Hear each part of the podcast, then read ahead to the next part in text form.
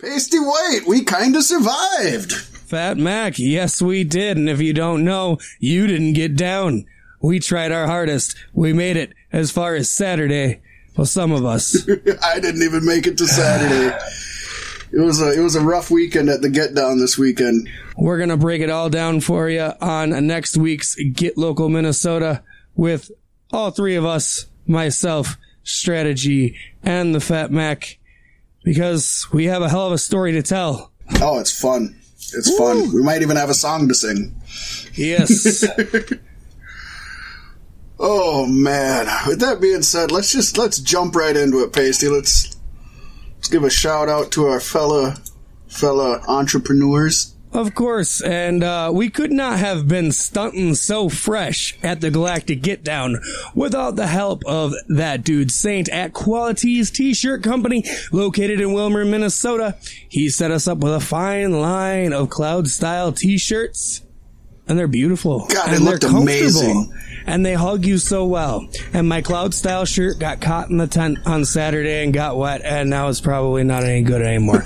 and I'm very sad about it. But I still have my Beef Sticks podcast shirt, fresh and crispy.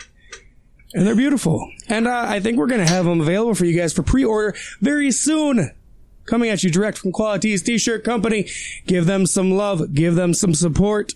They support us, so we support them, bringing you custom tees, sublimation, heat transfer vinyl and decals, special gifts, sports team shirts, wedding shirts, concert merch, and shirts for any occasion. Like, oh, I gotta pay property taxes. Well, we'll make you a shirt that says, I'm broke, just paid property taxes. Qualities, high quality. You, you can't miss out. And then, of course, there's always Monster Wear Clothing bringing your small run or bulk orders on decals, stickers, t-shirts, hoodies, hats, glassware, jerseys, and many other types and styles of fabrics, along with custom graphics and logo design services offered. They're your one-stop shop for all your self-branded needs. It's great. Hit up my boy Corey Matthews when this boy meets world. Yes. Yes. And folks, that brings us to this week in mm. pro wrestling history. No way! And this is a really cool one. I, I was kind of excited when I seen this. On July 27th, way back in 2002, the town, Philadelphia, Pennsylvania. The man, Low Ki. And what did he do, folks? Well, he defeated Spanky, Christopher Daniels, and Doug Williams in a four way 60 minute Iron Man match to become the very first Ring of Honor champion. That's a lofty title and a lofty match. Oh yeah, S- 60 minutes, four men, four extremely high caliber performers. For those of you who may not know, Spanky um, was the Brian Kendrick in WWE. Of course, Christopher Daniels, we talk about him almost every week here. My mind automatically went to black and white little rascals. Low Ki is a phenomenal athlete, uh, always puts on amazing matches. Doug Williams has kind of fallen off the radar of late, but he's one of my favorites. He is, he can grapple with the best of them. He's a, a European. Um, he's kind of the one that popularized the, um, uh, chaos theory. Um, sorry, I, I drew a blank all of a sudden. I wanted to say Canadian destroyer for no reason. the chaos theory suplex, where you roll backwards in a somersault and then get up and suplex them. So, um, four amazing individuals. Go and find this match if you can, folks. It's Do you have any be. idea how many falls it was to decide the, the, the Iron Man match? I did, But you don't.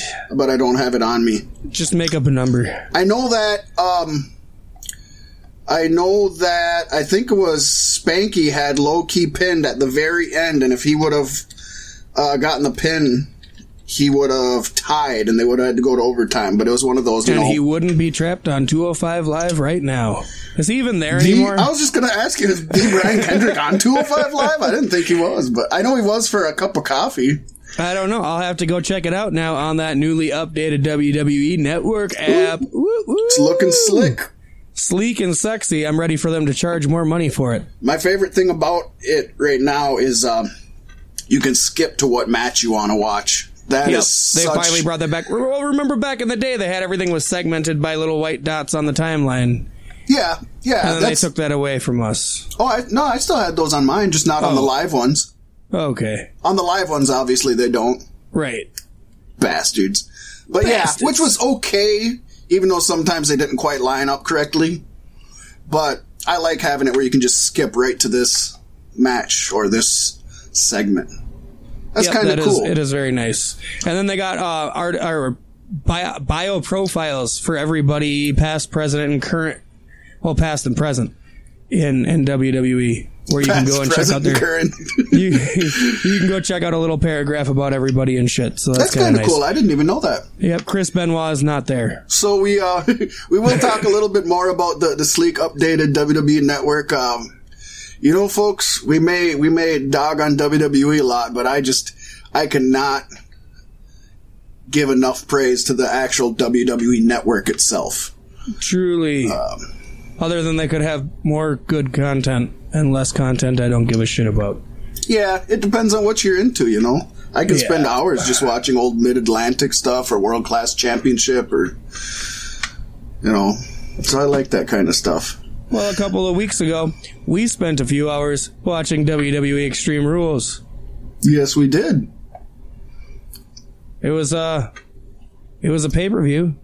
It was. It was last. Uh, I believe the last pay per view they had. We said, you know, you'd think with all this AEW stuff that they'd actually be trying a little harder and putting some effort in. And if you ask me, they put a lot of effort into this one. This No, is probably it one of their better ones for a long time. Yeah, pretty solid across the board. Uh it felt good. I wish it wasn't Extreme Rules, but it I- it was for what it was worth. Yeah, I think it would have been better without the extreme rules caveat. But It's um, going to be so much fun trying to dig up thoughts and emotions from two weeks ago on something I, I don't care about at all anymore. you know, it happens. Let's just get the pre-show out of the way. Um, Yes. Intercontinental title, Shinsuke Nakamura defeating Finn Balor. I would have loved to watch this match, but I heard it was kind of blasé. Didn't watch it. It was okay. It wasn't anything spectacular It being wasn't on the pre-show. Nakamura and Balor style. Huh? no, Yeah. but Nakamura won the championship, so good. Good for him. Good for him. He can be on the next pre-show. Yeah. Then we had the cruiserweight title moving back down to the pre-show. It's been getting some love lately in the pay-per-views, but no, knocked back down again. The, uh, you know they have too many titles. That's the thing. Yeah, you got to try to squeeze every title on. That's And, why- you, you can avoid the women's tag team championships only so often, and then you finally got to put it out. So- That's why I, I wish they'd go back to brand-specific pay-per-views. I think it just makes it better. But I think after SummerSlam, I actually think there might be another draft between Heyman and and Bischoff. Yeah, things are definitely. I mean, something's going to happen once Yeah, October I, well, comes. the wild card has to come to an end. Oh my gosh! Yeah, we'll see what we'll see what Fox wants to do. That's that's what it's going to come down to. Right. Uh, Drew Gulak defeated Tony Nese in what was probably a great match as well. Yes, it was. There you go, folks. Then we went on to the main show, and I thought to myself, you know, I think that uh, the Undertaker just wants to go home and go to bed, so they put him on first, and I don't blame the bastard. I don't blame him one bit. No. But yeah, we Honestly, see even if it was just to make sure he's not tired at the end of the night to compete in the match. right. this worked, and it worked as a first match on the card. Undertaker and Roman Reigns defeating Shane McMahon and Drew McIntyre, and everybody looked good. Uh, I love their, uh, and I'm not going to be able to think of it, but I love the the little tag team nickname they gave Roman Reigns and Undertaker. what is it? The uh, Graveyard Dogs. Graveyard Dogs. For some Yes. reason, I dig that. I like know the it's Dead Dogs hokey, better, but but that doesn't sound good, Pasty. you don't want to fuck with dead dogs. You could catch something. Two things I want to say about this match. Catch First thing is a, uh, a gripe right off the bat from the beginning of the pay per view. I even messaged Pasty about it. Yes, Folks, it went to 17 minutes and 3 seconds before Well, the I mean, bell the rang for the had first to walk match. to the ring. I know, but that was he started walking at like 15 minutes. It only took him two minutes. It wa I couldn't believe it was that long before the bell rang of the first match. Second thing I have to say, I skipped this match. Both the first time I went to watch, and then the second time when I didn't think I'd watched any watch. matches. It's worth a watch. It, it, it's very very redeeming for the Undertaker. It's really fun to watch Roman Reigns marking out at the Undertaker from ringside. I'm just bored Uh, with three of the four of these guys, and I don't Yeah. even watch the current product, and I'm Honestly, bored though, with if they kept this up, if they kept this up, and Undertaker, you know, nodded the hat to Roman Reigns in the end, that could be the thing that really got him over. yeah, But they have to do it smartly, and don't don't try to put them in the tag team division. Keep them up against opponents with a point. yeah, main event guys with a and I have a story behind it. Moving on, we had the Undertaker Drunks. and Roman Reigns versus Kane and Bray Wyatt. There would be a good one. I wouldn't mind that. That would be tasty. That would be good.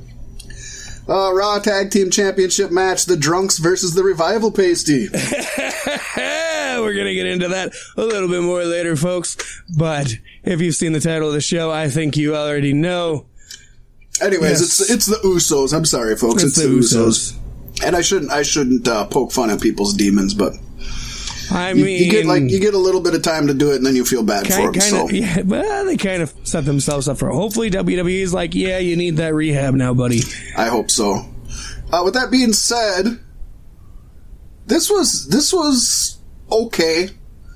I like the uh, the crowd busted in with a "ref you suck" chant after a missed tag. That was fun. That Need to keep good. more more entertaining and, and original chants going.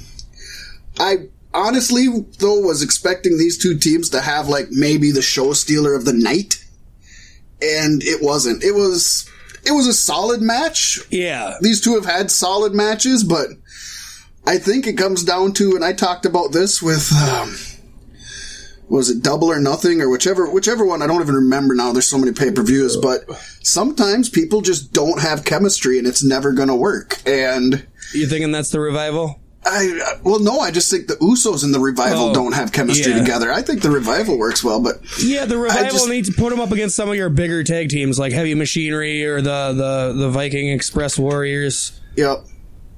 Put mean, up all- where they're the underdogs. But like this even keel, I, I think I think the revival probably even have better matches with the bar if the bar still existed. Oh, for sure. Yeah. For sure. And the oh, that that, that reminds me, Pasty. I was going to ask you before we went on air. So what? So what are they calling the club now? Because I seen people. Somebody said that that uh, The OC. yeah, but what is it? The original the, club. The original club. that is stupid. I seen Tama Yeah. Tonga was saying something about it. that is stupid. I was hoping it dumb. wasn't that. It's pretty dumb. And then after the events on on uh, Raw shit where they tried to stand up against whoever the fucking D- or Seth Rollins and DX came out, and then five other people came out. I'm assuming they're gonna be picking up more members soon, and one of them will probably be Balor. Well, you would hope so, but And, and probably they'll probably then assimilate with uh, the fucking um, um, um, um, um, undisputed era, I hope not. That's getting a little too diluted. or but at maybe. least Adam Cole. You know, bring Maybe. in the guys that were the club, who are in WWE. Right, right. I hear you. And you know what? But I think Honestly, they're going to have at least five by the end of it. I would have preferred them just sticking with the club than Yeah, OC, the OC. original club. I mean, if anybody Googles the OC, they're going to get that fucking shitty ass TV show from Yeah. 2010 ish. Yeah, but none, nonetheless, I'm, I'm glad they're doing something with Honestly, it, with Machine Gun and I and, think they're Gallows. leaving it kind of up to um your your opinion on what O stands for. I like the only club, you know. Yeah, they're definitely not the over club because AJ's the only one that's over right now. Sorry, I love Gallows and Anderson, Right. love them to death, They but didn't uh, even give Gallows and Anderson another episode of Botch Club. well, what the hell? Ah, right. They've only have the one episode. Yep. WWE Network does that a lot. I think that's Uh-huh. kind of like their pilots, and they wait to see how many views they get, and which I guess is smart. Yeah, I but Botch that's smart. Club, as far as I know, at least on, on like the internet and YouTube and shit, it did well. Yeah, it must must not have done well enough. Nah, Vince just doesn't like him. He probably realized that that Gallows is Festus. Right, finally. Up next, Pasty, we have two people that I didn't think disappointed me.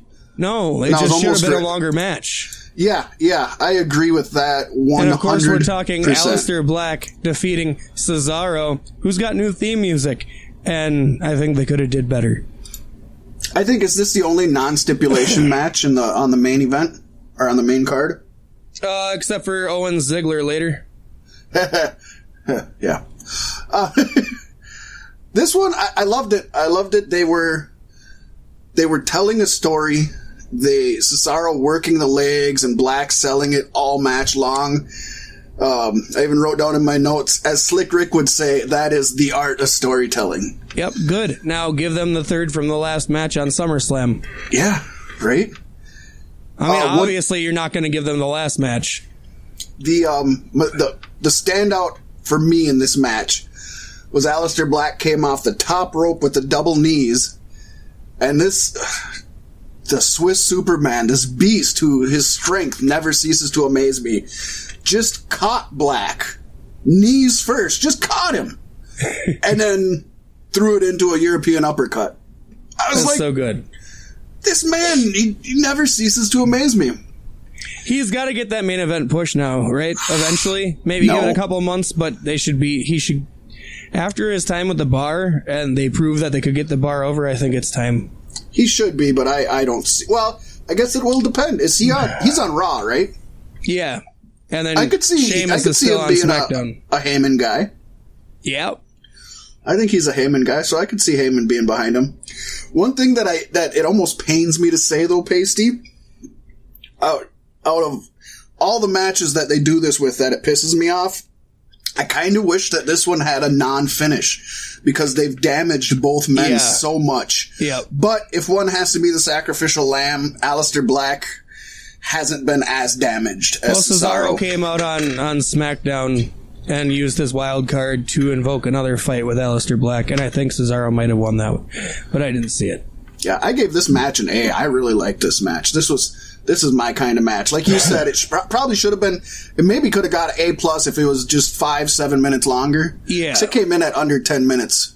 Uh huh. Or but, have them start off the card. This would have been a great first match for the card. Yeah. At the length it's at, that would have been perfect. And then we had the handicap SmackDown Women's title with Bayley defeating and retaining her championship against Nikki Cross and Alexa Bliss without the help of or even visage of Sasha Banks, which was really depressing. Yeah.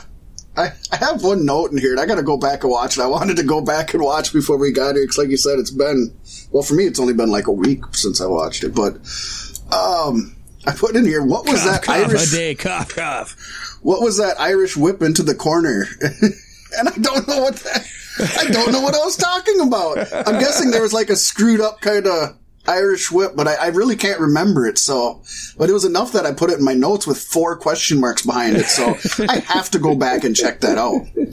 Four question marks. Otherwise, that's noticeable. What, that's bo- the rating we give this match. Four question Four marks. question marks. There were a lot of noticeable botches. Uh, it was a pretty basic handicap match. And I, yeah. again, I, wrote in here, uh, they were handicapped by the handicap stipulation, I think, which yeah. is ironic when you think about it. Yeah, no Banks should have said that either, either Cross or Bliss got the championship. Yeah. So, it happened. It did. You know what else happened? Braun Strowman defeated Bobby Lashley in a last man standing match. I was expecting to not like this match. No, it was better than I had expected.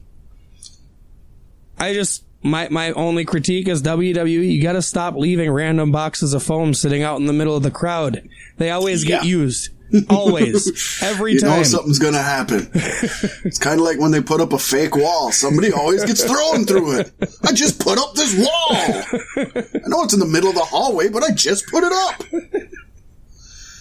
Uh, I did like that they made use of the arena into the concourse and stuff. That that's cool.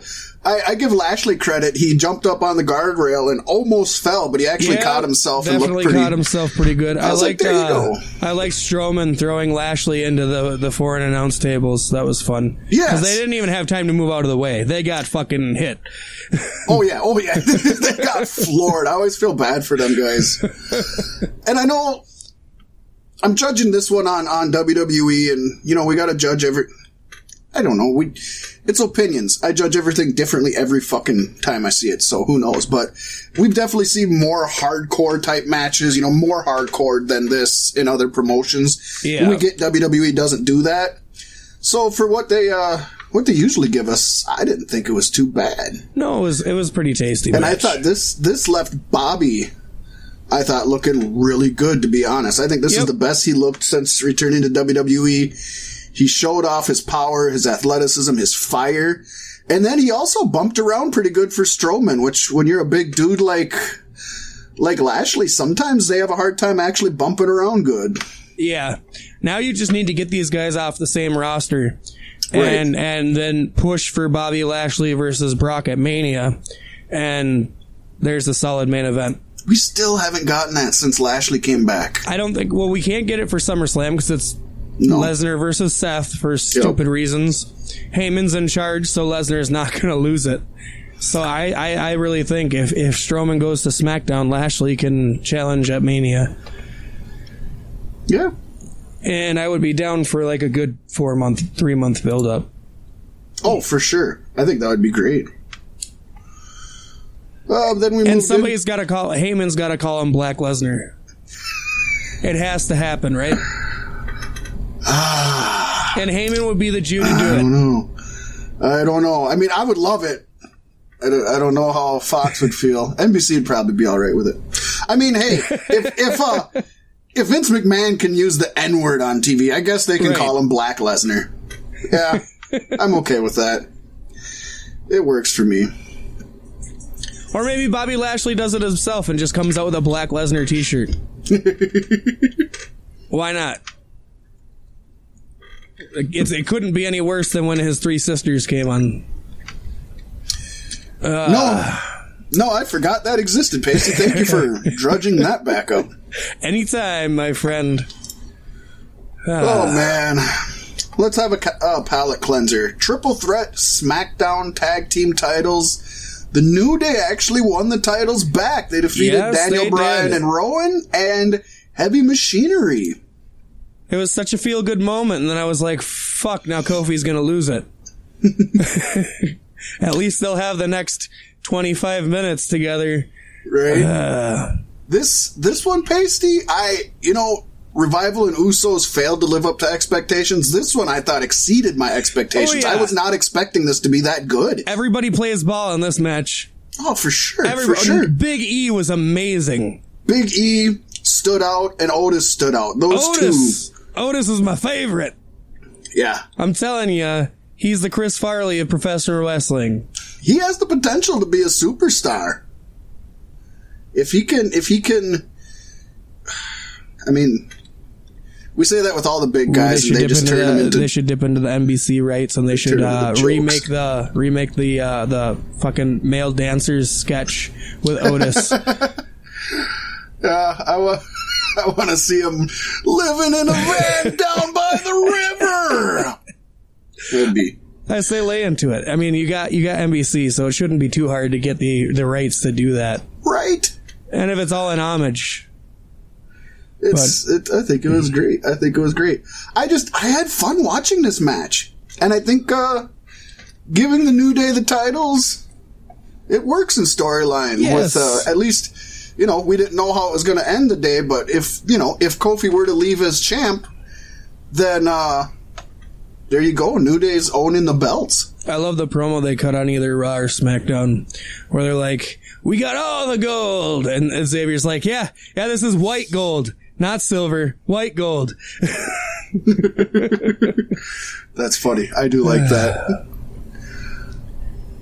Oh, Then we had the U.S. title match with AJ Styles defeating Ricochet with some nefarious deeds from the club, the OC. I don't know if it was just me, but Styles was just a little off, a little behind in this match. I don't know if he's still not fully recovered, I don't just- know. or maybe it's just you know with Ricochet. Maybe he's kinda bored being with the himself second- the way I am. I don't know. I don't know if Ricochet just made him look bad. I don't, I don't think so. He usually elevates people, but uh. Otherwise, I mean, this was a good match, but it. I see AJ Styles and Ricochet, and I just want so much better. Yeah. Rumor mill has that Ricochet could be another added member to the OC as well. Yeah, you could be a member of NXT too. Right. There was a scary part where I don't know what they were trying to do, but Ricochet. No, AJ went for a brainbuster and just dropped Ricochet. It almost, I, I wasn't sure what happened. Ricochet wasn't working with AJ. AJ wasn't working right. Anyways, he just dropped him. Well, they got up and then Ricochet hit the brainbuster on AJ, but it just looked really sloppy. But second rope styles clash at the end. It's Mhm. badass. It scares me every time I see it, yep. but it's badass. so as long as nobody gets hurt, I'm okay with him Just continuing don't do to it use to it. James Ellsworth and you'll be fine. Probably not. and then we have Dolph Ziggler and Kevin Owens, Pasty. Yes, we have that. You know what's funny? I actually missed this match because I I skipped because the it was only 17 seconds. I skipped the intros, okay? I got a lot of shit to do and I don't got a lot of time and I'm just, you know, I know the intros are a big part of it and for like WrestleMania and other big spectacles, of course, I'm going to watch them, but for your average pay-per-view, I'm sorry. I skipped the intros. And I, you know, I, they're coming out and then I fast forward and then I play and Owens is on there talking about, I got on the mic and said what I wanted to say and I'm glad. And then they cut to a promo for another match and I was like, well, what the fuck's going on? Do they got a commercial in the middle of the match or what's, did something happen? Is someone hurt? Then they just went into the next match. I'm like, what the fuck? so then I rewound it, started it again as they were coming out and I was like, God, I gotta see what happens. And then, well, yeah, they had a 14 second match. yes, they did. But, and I'm going to say this, Pasty, as a squash, I thought this match actually worked. Hey, I you mean, can't hurt Ziggler any worse than he already is. Exactly. He's never going to get over. Owens, they're trying to push him, so that's cool. And then I just found out Owens is using the stunner as a finisher. yes, he I is. didn't know that. It's not great at it, but I think it's a much easier move to put into your repertoire and to use on multiple different opponents, especially bigger opponents. Did you And- see the clip where he? I think it was on Raw or SmackDown last week, where he went to hit Shane with the stunner, and Shane dropped on the kick instead of waiting for the snap, no, I didn't and see then that. Kevin That's Owens hilarious. picked him back up and did the whole thing over again, and it looked stupid. But then they edited it out like right away, so it looked like a clean kick and a snap. That's awesome. I mean, don't forget, Vince McMahon has historically sold the worst stunner ever, where he just kind of, just kind of collapsed or whatever. Right. Well, Shane might have topped that because, like I said, he collapsed on the kick and didn't. That is, that is, Yeah, that is horrible. it was pretty bad. But no, I mean this this worked for me, and when you have this many matches on a card, they can't all be 15 minutes long. No, no, they can't. And as long as Kevin Owens won, that's that's a good thing. Yes. Then we got the WWE Championship match. Kofi Kingston actually retained the title against Joe. Yeah, yeah, he did. Neither one of us thought that was going to happen, Pasty. No, the crowd was chanting, "We want Lesnar." Yeah. Which is sad. It's it is sad, but in all fairness, Kofi hasn't been the most entertaining of champions. He hasn't. They haven't given him a really good match. If this this deal with Orton goes down, this could be it. Yeah, could be the good um the story that we want and could be a great match you know i, I can't help but look at the SummerSlam so poster if at least Orton original gets it though, if Orton gets it, he breaks the shit before Cena does, doesn't he? i I don't think think, Orton and so Cena are tied. i didn't think so but maybe but i didn't think so It's either that or Orton's one behind. But i think orton's 14 and cena's 15 and and flair is actually 21 but they call it 16 um but no matter no matter what um you, you look at the original poster for SummerSlam, and they had Becky Lynch and Seth Rollins and Brock Lesnar, one other person I don't remember who, and Kofi Kingston. And all of them are just giving their, their game face, their mean mugging, and then Kofi's sitting there all Smiling. smiley, and you know, kind of. Um, I, I hate to say it, and don't take this the wrong way. It looked very minstrel to me, like that's what they were trying to play him up as. And Yeah. I, I'm like this. He's he can't get over doing that. It's it's No. fine that he's the fun kind of dude, but He you should gotta be have more your game intense face as the champion. You're a For sure. defending champion. Take it seriously. So Yeah, I mean, once the bell rings, he does, right, but he needs to it. carry himself differently as a champion. Yes, I agree. for sure, for sure. And it doesn't have to completely go away. You can do a little goofy stuff a little bit with your buddies and all that. No. But Is anybody else sick of seeing Samoa Joe losing though? It's getting pretty bad. He's almost Bray Wyatt status now at this point. Yeah, I actually I have one note about this match, and it says, as has been the trend for Joe in WWE, this match was pretty down the middle and basic. Nothing really was wrong with the match, but nothing was great about the match at Hmm. all. And yeah, Samoa Joe is just they're doing the same thing that Impact Wrestling did with him. I mean, unless this is what a- Joe wants. If this is what Joe wants, you know, just sit back and make the cash and put people over as a good heel. I guess. I mean, But- yeah, if he wants it, that's fine. But I don't know how so many companies can misuse such an amazing athlete. I don't know. I don't know. ROH made him a beast. Yeah, yep. I would love to see what AEW would do with him. You know, he was one of my favorite pure champions. I want to actually, I want to say, was it him and Daniel Bryan when Daniel Bryan won it and uh, and combined it with the ROH World Heavyweight Champion? I think that might have been the last one. I couldn't I don't tell know. you. I'll have to. I'll have to go back. I got a DVD that has every single title change of the Pure Championship ever, from the very first one that was won to the very last one. yeah. Nothing in between, so it, it kind of sucks because you already know who the winner's going to be. It's the challenger, but it's it's those matches were just amazing. Nigel McGuinness was an awesome Pure Champion. They're just, I liked that. Yeah. I liked it a lot. Well, let's talk about something I liked a whole lot more than I expected to, and that Oh was gosh. the winners take all championship extreme rules mixed gender tag team match a la Supreme. Basically, it was the longest match title in the history of WWE. Why didn't they push that over? They're always about all their firsts and biggest and longest and most. Why don't they just put that on there? Um, boy, I expected for this match to be meh at best. And in the end, I gave it an A plus pasty. Yeah, yeah, Holy no, the fuck. the psychology with Lacey and Seth and Becky was great. Uh, I'm not a fan of them doing the uh, close up on her ass thing, but I did think it was cool It that she had Seth's name on there. Yeah, yeah, You know, that- that's a good was- reason to do it.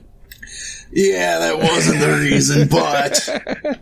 And I do mean but. Ah, yes, Don't get me wrong, I like seeing a nice butt, but, you know.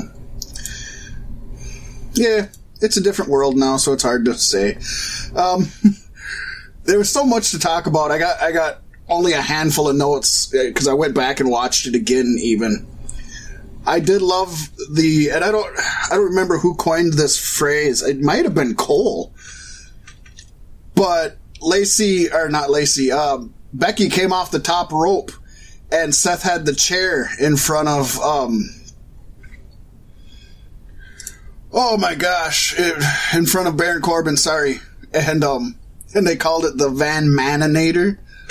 Mm. That tickled me. I liked the Van Maninator. yeah, Then they did a Becky. Becky was on the second rope, and Seth was on the top rope.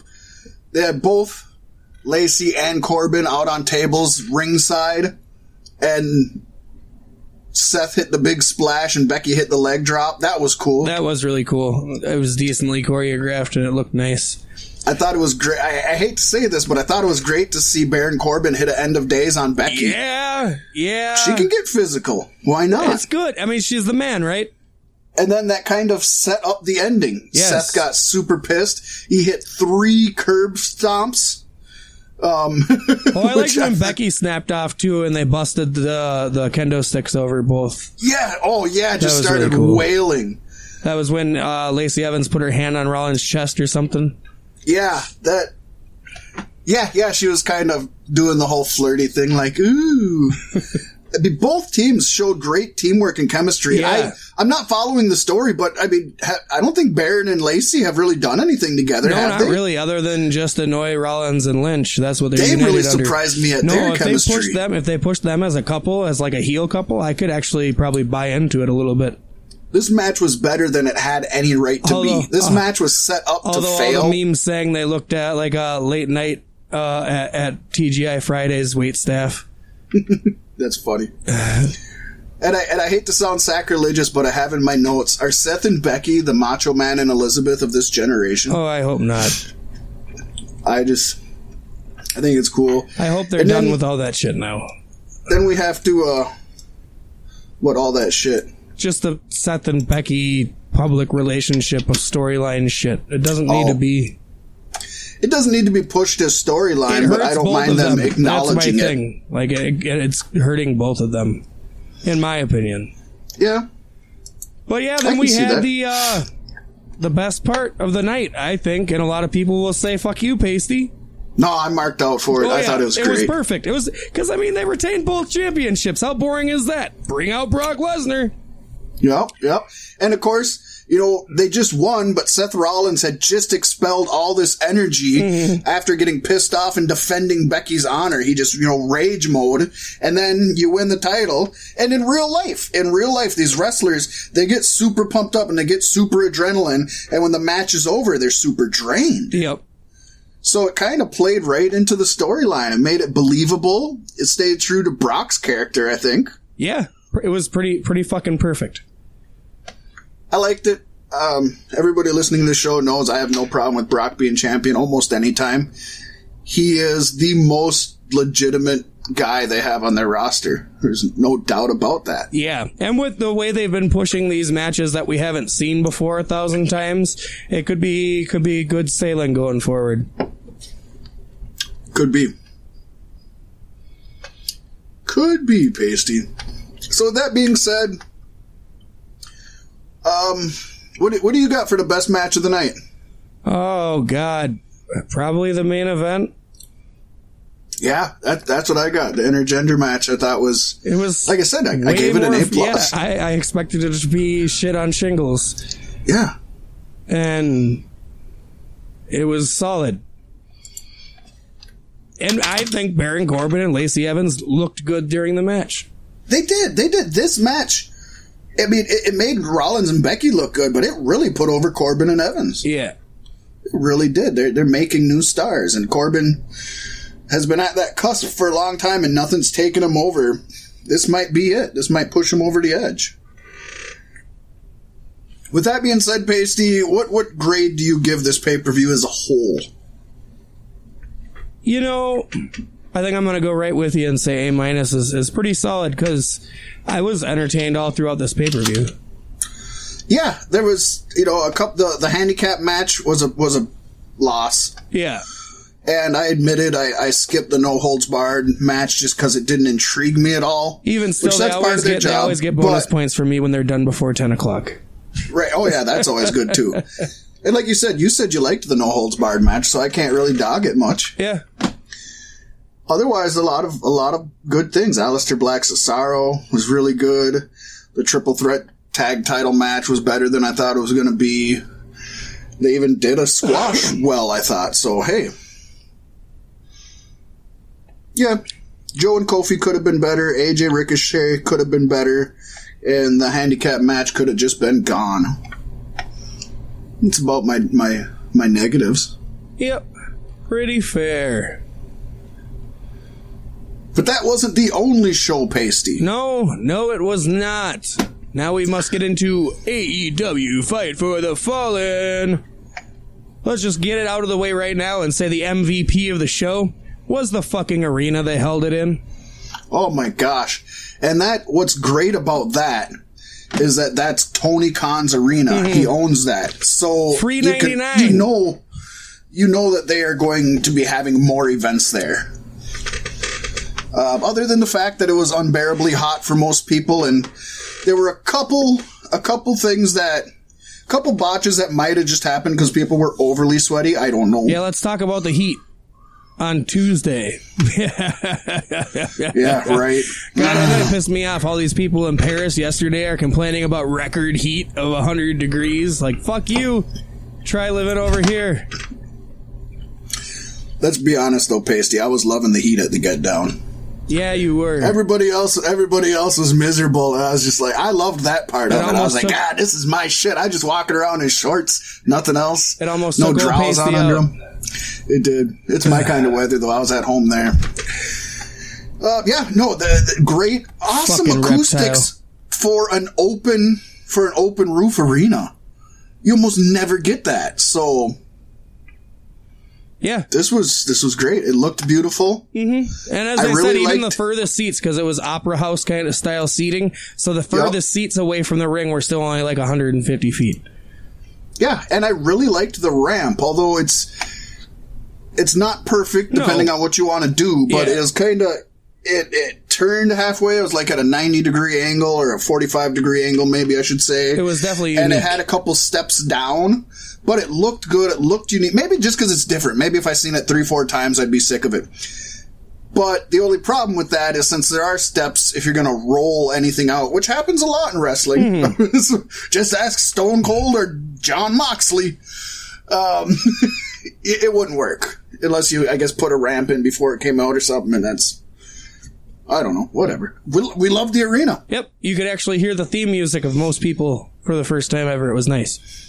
And hearing the crowd chants, it was nice. Yeah. Pre-show match. I didn't watch either pre-show match. Oh my gosh! Don't start Vince McMahonning. It's called the buy-in. It's a kickoff show. It's not a pre-show. it's a buy-in. It's not a pre-show. It's a fucking pre-show. Shut up. Which can we just get done with pre-shows? I don't mind a pre-show being a one-hour recap of what's come up before this and some interviews and stuff like that. But you shouldn't have to tune into the pre-show to watch a match. No. all the matches should be on the fucking card. Yeah. But whatever. Sorry, I ranted. It's not an AEW thing. That's an everybody thing. I mean, I don't mind dark matches. Ring of Honor, Impact Wrestling, they give you dark matches. So the people there in the audience can watch something while everybody's still getting in and hmm. seated and getting everything right. Just do dark matches. You can have people wrestle, but don't ask me to tune in before the event to watch the fucking event. Right. And then we have to watch two matches where JR is not even at ringside yet because he doesn't come out till the main show starts. And I mean, that is kind of a good thing. but the announcing was kind of better here, but They'll get it. JR, there was a couple times that I, I They need to right get I rid can't of, think uh, of the anything. fucking third dude, though.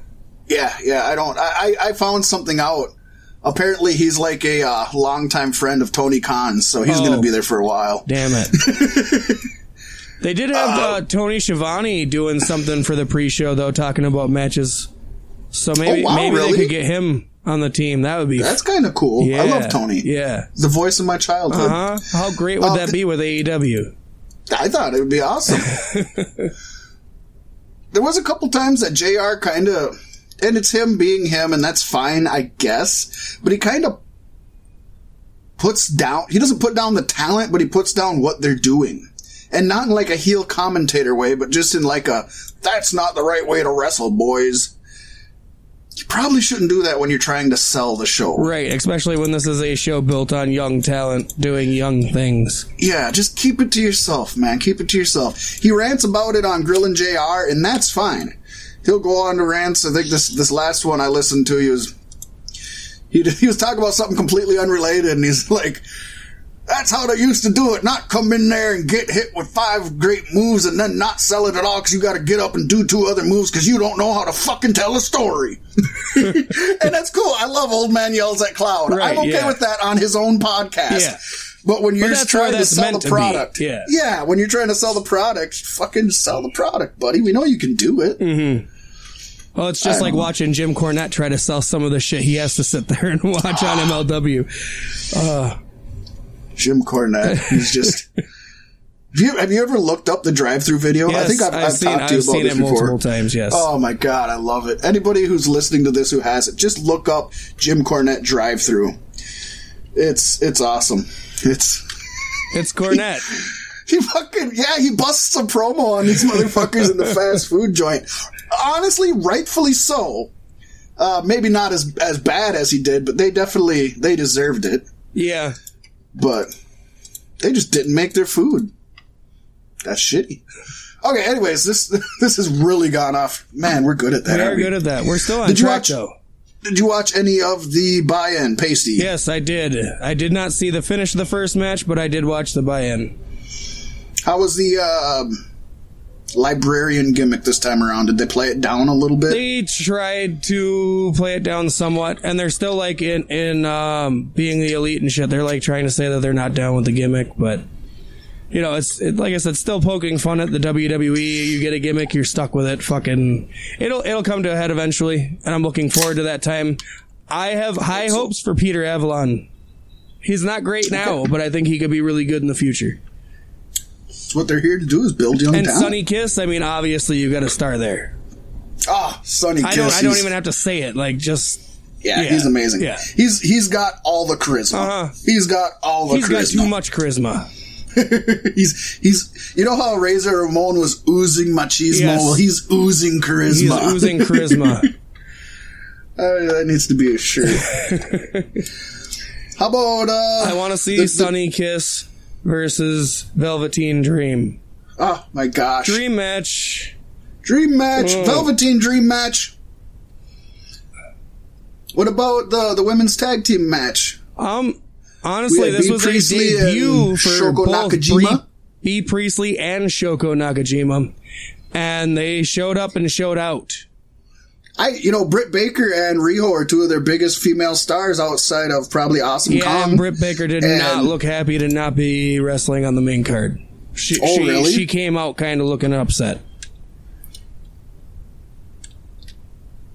Wow, that's that's That that's just something. I mean, maybe maybe it's nothing. Maybe that's just something I noticed. But to me, it, it looked like she was kind of pissed to be on the the pre card wow. and then Well, to lose. I mean- but I mean, she's I mean- still positioned as one of the tops. Yeah, and she's you know she's been pushed well, so I guess you could understand her maybe expecting to. I Uh-huh. wonder if she uh wonder if she called up Adam Cole afterwards and was like, "God damn it, they didn't put me on the show." Don't worry, baby, we'll get you there. Well, I mean, and I do think Riho was the one to take the pin in the end too. So Yeah, so that they got such a well. star in Riho. She's Yeah. she's got she's got years ahead of her. She could wrestle another twenty years. It's just a shame Khan doesn't want to do intergender matches because I would love to see some of her and Omega and what they could do with AEW. Yeah, yeah, that was as we mentioned last week. That's I think you can get a lot out of intergender matches when they're done right. Uh, And you just you need to look no further than um God, now I'm spacing her. I'm spacing out. I'm only on my third beer. I think that's my That's problem. what happens when you leave the galaxy early. It does not leave you. Oh my gosh. it's been a rough Um, week for me. I get so much sleep and I still feel like I'm dragging. Why can't I think of her name? The best woman wrestler right now wrestles in Impact, MLW, wrestles men. Her, her Tully Blanchard Oh. yeah, and Magnum TA are her Tessa dads. Blanchard. Tessa Blanchard. Oh my gosh. I was really, I had everything else down except her name. Her birth date is this, her social security number. Yeah. Look no further than Tessa Blanchard to show that, I mean, you can do tasteful intergender matches. Yeah, But that that look match at was pretty Candice. LeRae. But yeah, Candice LeRae, you know, she was awesome in intergender matches. She's in WWE now and she never will, which is fine. She's making good money, but her and Joey Ryan were great together, great against each other. Their match against the Young Bucks was awesome. Bloody. Anyways, we're going off again. We have the actual card pasty. yes, we do, and we kicked off the show with a six-man tag team match. Seeing the likes of MJF, Sammy Guevara, and Shawn Spears defeating Darby Allin, Jimmy Havoc, and Joey Janela. You know, I, I said this on one of the other shows, and they seem to be falling in this pattern. I think this match had too many people in it. And they're all heels in their own right. You know, You have like it's Um, basically the good heels versus the bad heels. right. I mean, Sa- Sammy Guevara stood out on this And one. MJF and Shawn Spears shouldn't have been on the same team, but I think that just sets something up forward down the line. Yeah, yeah. It it kind of seemed thrown together. Sammy G was the fucking star of this match, though. Darby Allin Yeah. did really good too, but Sammy G, yeah, Sammy Sammy stood out to me. I thought and it he was didn't awesome. come I out thought with the he, stupid panda head, which gave him even more points in my book. Yep. The only couple notes I have here, other than Sammy G, was the one that stood out to me, but he stood out well. Uh, they went for a Tower of Doom move, I think, and they kind of screwed it up. I wasn't exactly sure what they were trying to do. Similar to the Ricochet AJ Brainbuster thing. It's like I could, they botched it so bad I really couldn't tell what they were doing, but whatever they did, they did it. And the other thing is, if you go back and watch this, if they don't edit it like WWE does, they actually go to show Shad Khan in the audience, and the motherfucker's sleeping Already And this they match? kinda- yeah, and, so, and they kind of turn the camera sideways so that a woman's face is in, a woman's head is in front of him, and so you just kind of see his hair and facial hair, and oh, Shad Khan's enjoying the moment. It's just like, oh man, and as you and I talked about, I mean, I get it. He's not a wrestling fan. Right. He's just there to support his son. It's it's all the other fans were lively and impepped. I just. I just thought somebody should have been watching that monitor before they cut to him. Yeah, definitely. And, and maybe, you know, just have him come out and sit ringside for the main event. That way you can catch him, you know, showing excitement for the main event. Oh, speaking of uh, monitoring and production, we got to talk about that at the end of the show. But um, Actually, I have some notes on this. Let me just buy some time for a second. Oh yeah, that's fine. You go get your stuff. I got my stuff. Coming up next, though, we had Brandi Rhodes Okay, wait. With. oh, you have some notes on this match. I do. Okay, go ahead, buddy. I, I like that Shawn Spears is calling himself the chairman of AEW. Oh, I don't even have that in my notes. So I don't like it. I like it so Because much. I mean, he's not the original chairman. Yeah, unless he, unless he, and some people do. They wrestlers will go out of their way and call another wrestler and ask if it's okay. La Parca was the chairman of WCW because he always used the chair, and La Parca's still wrestling as LA Parks. So, to me, if Shawn Spears didn't get the okay from him, that's just a bro code. No, bro. Yeah. Well, I would assume he probably did. You hope so. I would hope so, yes. Uh, but B, let's see. He's still never going to be La Parca unless he starts dancing on the chair too, though. At, Come at on. one point, Janela put up his dukes and then backed away from MJF, shades of his encounter with uh, with with Enzo at the fair. Oh, I didn't even think about that. Well, I, I just I take weird notes. no, it's fun. And then Janela dives face first into the turnbuckle. JR says that turnbuckle could use a little barbecue sauce. Fucking JR. Oh, I love him. And then Sammy G, the reason I called him a rock star was for the shooting star press to the outside where he lands on his feet into a standing Spanish fly. Oh shit! I yeah, I forgot all about that. I had to I had to like make sure I got that down word for word because that was something that was so fucking amazing. Yes. That was amazing.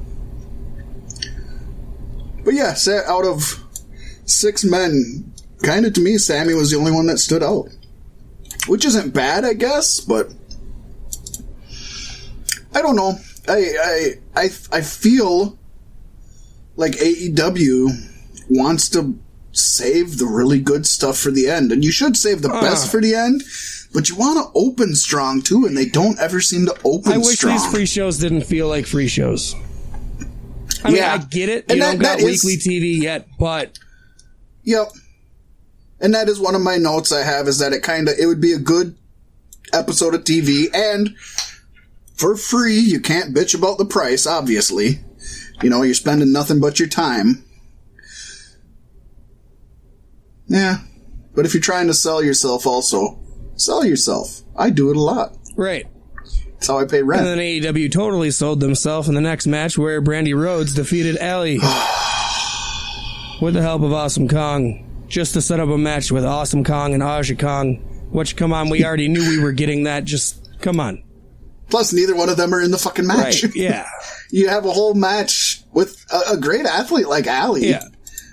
And I mean, And, Brandi Rhodes won. She didn't win clean, so that's points in my book.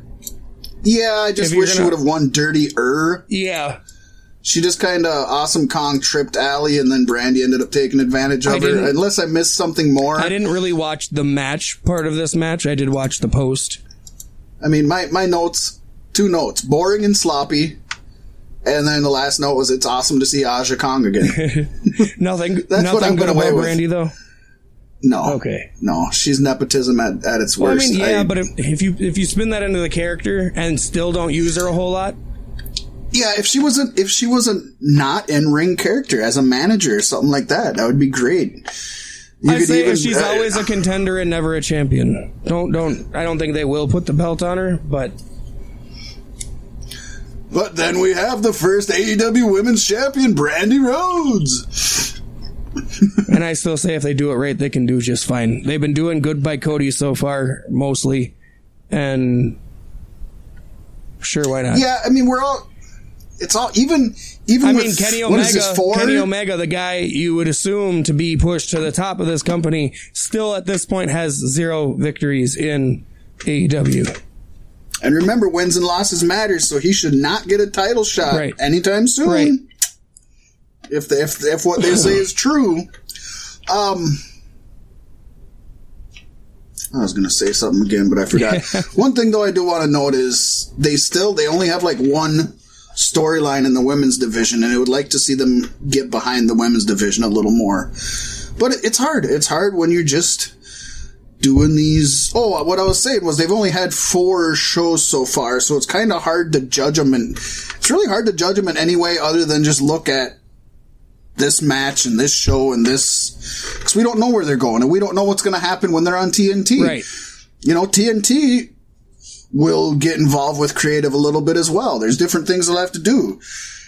Uh, Tony Khan has already come out and said, you know, we're not going to have hardcore blood and guts, ruthless stuff on the shows on TNT, but we're going to do some of that during the pay per views. And that's what pay per views should be. They should be ramped up and not just sit the same thing as you watch on Raw and SmackDown every week. WWE. Exactly. Next, we have the six man match. We had the Dark Order, or the Super Smash Brothers, versus a boy and his dinosaur, versus Angelico And Jack Evans. Yeah, we'll go with that. Um, I don't have this in my notes, but I took a great screen capture of uh, Angelico. I know I, I put Jack Evans on yours, but it's Angelico. He got hit like on the side of the head or something, and he's selling an ear injury, and he he's in the corner waiting, you know, because he tagged in uh, Jack Evans, and it just looks like Angelico's taking a phone call in the middle of the match. It's awesome. I haven't put it up on on our Facebook page yet. I have to do that, edit it or something. This but is one of the matches I did not see, but I heard, and the crowd was loud the whole match through, so I assume it was very good. This, I thought this was good. I thought this was good. Uh, what I didn't like, to be honest, is what's his name? Maven, something Maven. The announcer we don't like, anyways. He broke kayfabe by calling the, the Dark Order Canadian. Oh, yeah, yeah. They're from then- parts unknown. Yeah, yeah Excalibur from had to be like, "Oh, wow, you uh, broke the news that parts unknown is in Canada, huh?" so come on, buddy, just they need to get him off of there. They, they also Uh, need was- to change Uno's name if, if the other one's Stu Grayson. Yeah, yeah. Player Uno or Evil Uno. Yeah, they need to do something with that. I will say, for as much as they've been teasing the Dark Order and, and tempting us with them and, and putting all this into it, it was cool to see them win. They didn't pull a WWE and sell them, sell them, sell them, and then their first match they lose. Right, and you could have definitely put over Jungle Boy and Luchasaurus. Oh, those guys are over. They don't. They don't ever have to win again. I'm going to regret saying I that. want them to. but they don't ever have to win. I I didn't like to see Marco Stunt interfere Yeah, so many Marco times right in man. front of the ref. Right in front of the ref, he kept getting involved, and there was never a DQ. And I'm just sitting here like, what the fuck? I don't think I'm ever going to get behind that tiny boy in wrestling on a, on on this kind of a level. Uh, he just put out a, a rap song, buddy. Maybe you can get into him on that. Really? I'll check it out. Yeah. Uh, then I just think actually uh, have, the only reason he's there is to like have good matches with Jungle Boy. I think. could be. Could be. And Jungle Boy is tiny. He, Yeah. he can't have a good match with everybody. At least not yet. I mean, he's still really green. Yeah, He's one of the greenest ones on the roster. he's definitely best off in the tag division for now with Luchasaurus. Those two make a great team. They're just fun. You can you can feel the chemistry. Uh-huh. They like each other. Yeah, this was actually a, a really good match. And then Pasty, I complained about it at their last pay per view, and they're at least making strides to improve it. I'm going to give them a pat on the back. They had a great Hangman Page video package going into this uh, Page Kip Sabian match. I thought that was cool. I was impressed with it. Whoever they got doing their production, A plus. And this is what they need more of. They need especially these free shows. You're getting people tuning in who have never seen the product, probably some of them that's never heard of any of these people. You have to sell the Yep, stories. strive to sell your next fifty dollar pay per view. Exactly. That's what this should be as a giant uh, commercial. Um This was this was a good match. I don't I don't have anything bad to say about it. I didn't write a lot of notes, and I'm trying to think back cuz this show I did watch a couple weeks ago, but I do I do remember the the final string of pins and counters that ended with the dead eye. That was just beautiful. That was poetry in motion. Yep. That's wrestling I can get behind. I loved it. Yeah, I love the, the, the pinning combos. Those are always fun. I, I, I did have to note that uh, Kip Sabian attempted to kiss a male, older male super or fan at ringside when he was talking shit. It was amazing, and I loved it, and it, it You need more of that. it was great. Um, and then Hangman Page power bomb over the top rope onto the ramp and top rope swinging neck breaker. oh yeah, yeah. That top rope neck breaker is awesome. Yes. very awesome. And yeah, the power bomb too was was good. That's the other nice thing about having a ramp like that too, though. You can use you can use the ramp in that way, but it's not as far of a fall for the people, and so it's a little safer. Yep. Maybe maybe doesn't look as good, but I think it sells itself. It's the hardest part of the ramp. It was a pretty solid match, though. I didn't give it 100% attention, and I wish I would have because I think it was probably worth it. Yeah, yeah, I could, you know, I didn't, like I said, I didn't take a lot of notes, but that's because I was watching it. Mm-hmm. It was fun. It was fun. Kip Sabian has a future. Hangman Page, you know, I think, I think he definitely has a future. I think he's going to get pushed strong, and and that's good. He might, not he might. He is not the best wrestler in the promotion. He will be. but he's a character that you can really build, and he still has room to improve. I mean, And he's a young, perfect face for your company. That's. It's either him or MJF. You know what I mean? And MJF isn't so Oh, yeah. press friendly. That is true. then we got into Lucha Brothers versus SoCal Uncensored.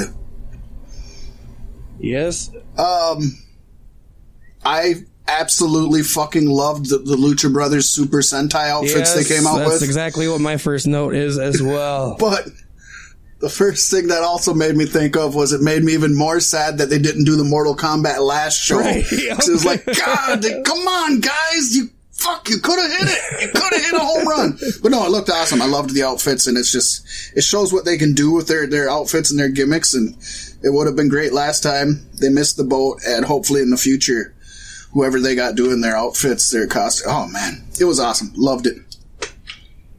And then the other note I have, I didn't take a wrestling note, but the ref missed catching Pentagon Jr.'s glove and was given a second And then chance. he threw it again. Yep. Oh, I have that in my notes too. But Aubrey caught the glove on the second throw. Never give She's up. She's really lucky she caught it on that second throw, or the crowd would Oh, not have man. had that. no, they wouldn't have. And for any of you who maybe not know exactly what we're talking about, if for some reason you don't watch the Lucha Bros, Pentagon Junior, his his his zero fear Cero Miedo, he does like a zero with his hands, like okay, and then downwards like an M. And when he's really selling it, he takes the glove off one finger at a time, and then he tosses it from behind his back over his head to the referee, and the referee catches it, and she missed it. She did miss it. But she gave it back to him, and he gave her a second shot, and that was awesome. I loved that. Yeah. That was better than her catching Yes, it. Yes, it was. It was. Redemption. But then, I just imagine if she didn't catch it the second time, a whole bunch of people would have got up and walked out. oh That's yeah, just my mental picture. it'd be another "you suck" ref chant. Um, These refs suck. These refs suck. We want Earl. We want Earl. But again, I have the same complaint I had with the six man match, which is Daniels comes in and he interferes right in front of the ref, hits a best Meltzer ever, and they're not DQ'd. Maybe Are we maybe the going with are just playing it- ECW yeah, rules or here? New Japan what? I mean, rules. even on. New Japan plays it light on certain matches. Yeah, but usually not seconds interfering, but sometimes. I mean, just just don't do it He so blatant. I'd rather the eventually. referees. Yeah, he, yeah, he got yeah, he did get thrown out, but it was a blatant disqualification. He interfered in the match. The refs, you can make them look dumb. It's better to make the refs look dumb Hmm. by not seeing things than to make the refs look incompetent by not doing their job. And I So mean, it I'd is- like it- to it is see- too soon to kind of judge them based on rule sets because we don't know yet. But Yeah, but explain them a little Yeah. better something. Yeah. I mean, this wasn't like a a huge ma- same with the six man. It wasn't a huge major feud where it's like, oh, the refs looking the other way because you know we got that later on in the night, and I'm fine with that. When it's a big, heavy, heated thing, sometimes you don't count them out when they're on the outside. Sometimes because you don't want it to end in a disqualification, but just doesn't have to be that obvious. yeah, I agree.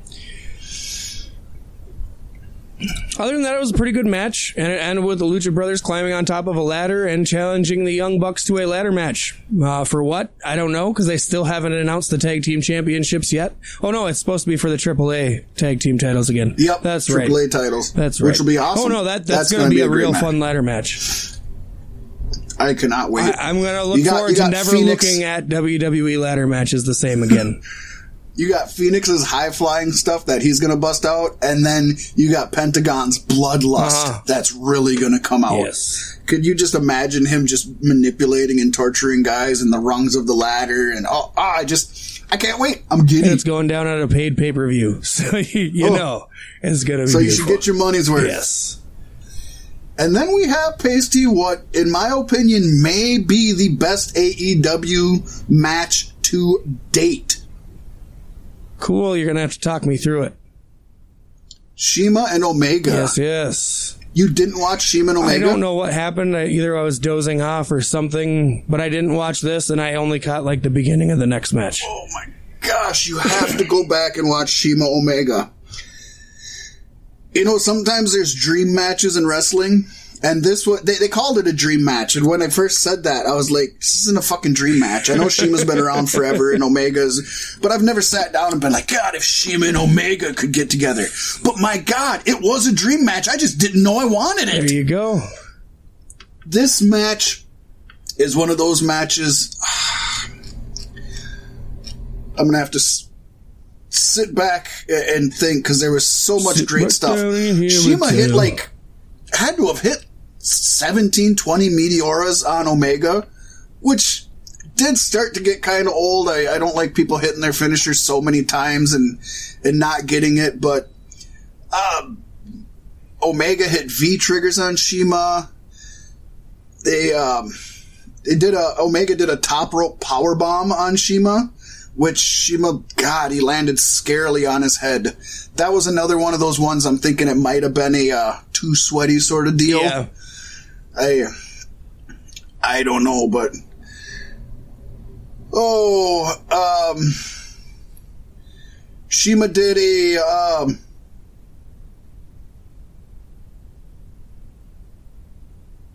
What did he? He hit something on the on the side rail and then hit a meteora. I don't remember what he did on the side of the ring. Again, it's been a a while. Couple of weeks. Yes. God. Um. I feel bad. There's no excuse oh, that I I, didn't go back and rewatch this because I wanted to watch these matches. I even want. I, I I'm really anticipating the the main event. I do remember Omega did, and I think I might have this in order. He hit a Snapdragon suplex, a V trigger, a neck breaker, and a V trigger, and then got CIMA up for the one winged angel, and CIMA still got out. I thought that was going to be the end. And then Omega actually hit a uh, Tiger Driver 98. I thought that was going to be the end. It wasn't. There were so many near falls in here. And in a really good Isn't way, really a very New Japan Omega type match? way. Yeah, yeah, a very New Japan type way Yes. for sure.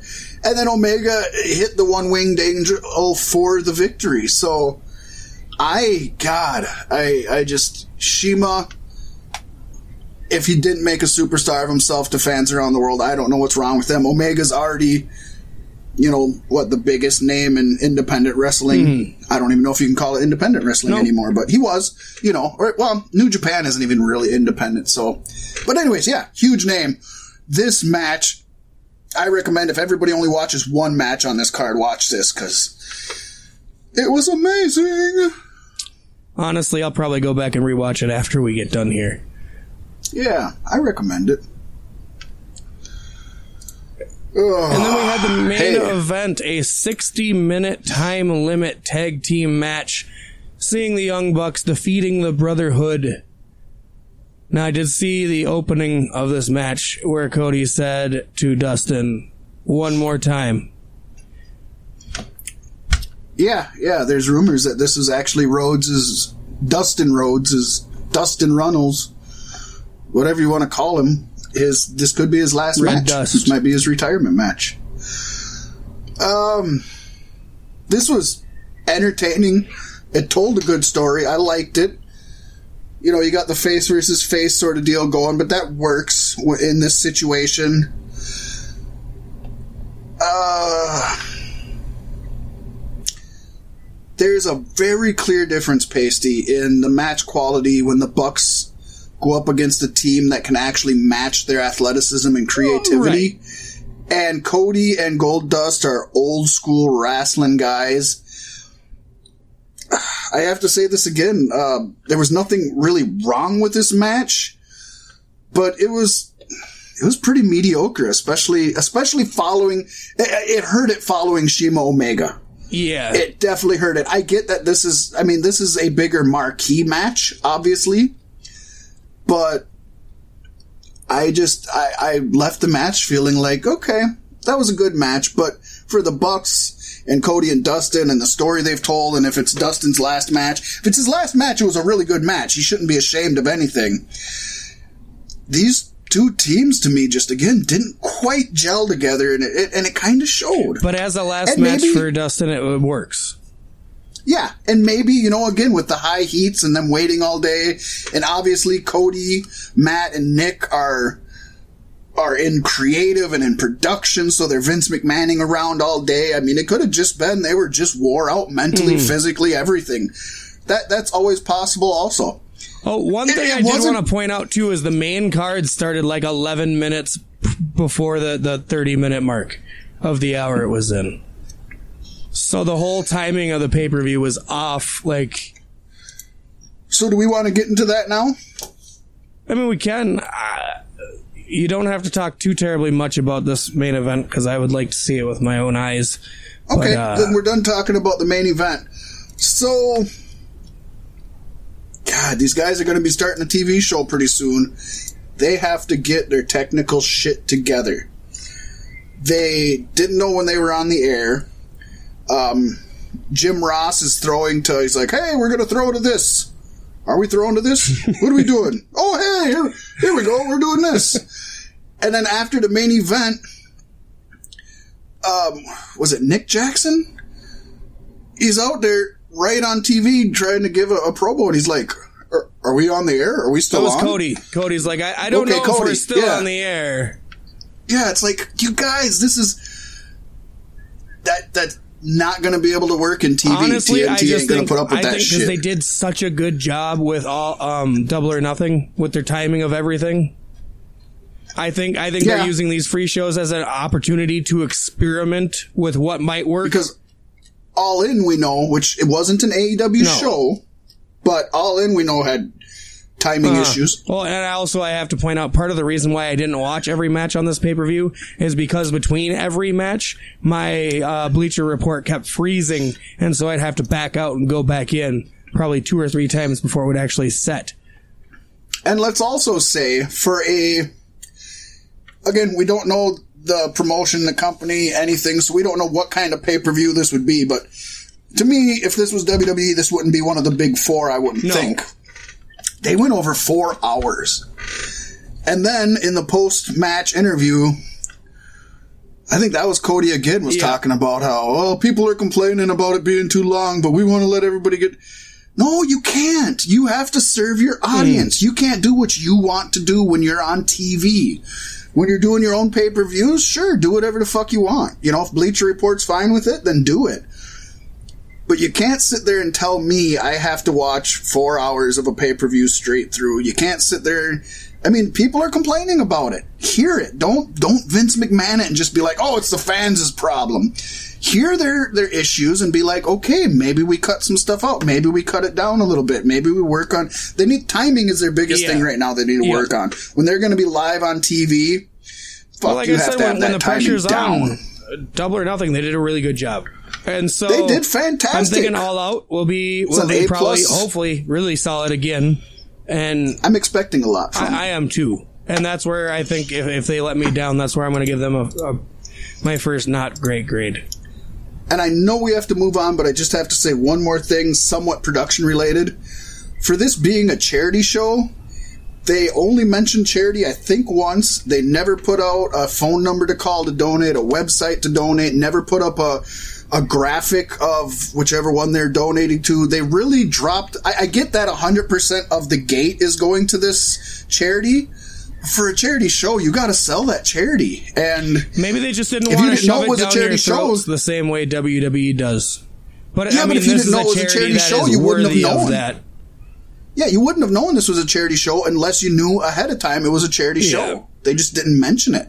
You don't have to shove it down your throats, but at least twice during it, do a small little commercial with the grab. At least show the fucking graphic and website. How hard is it to put that shit up, you know?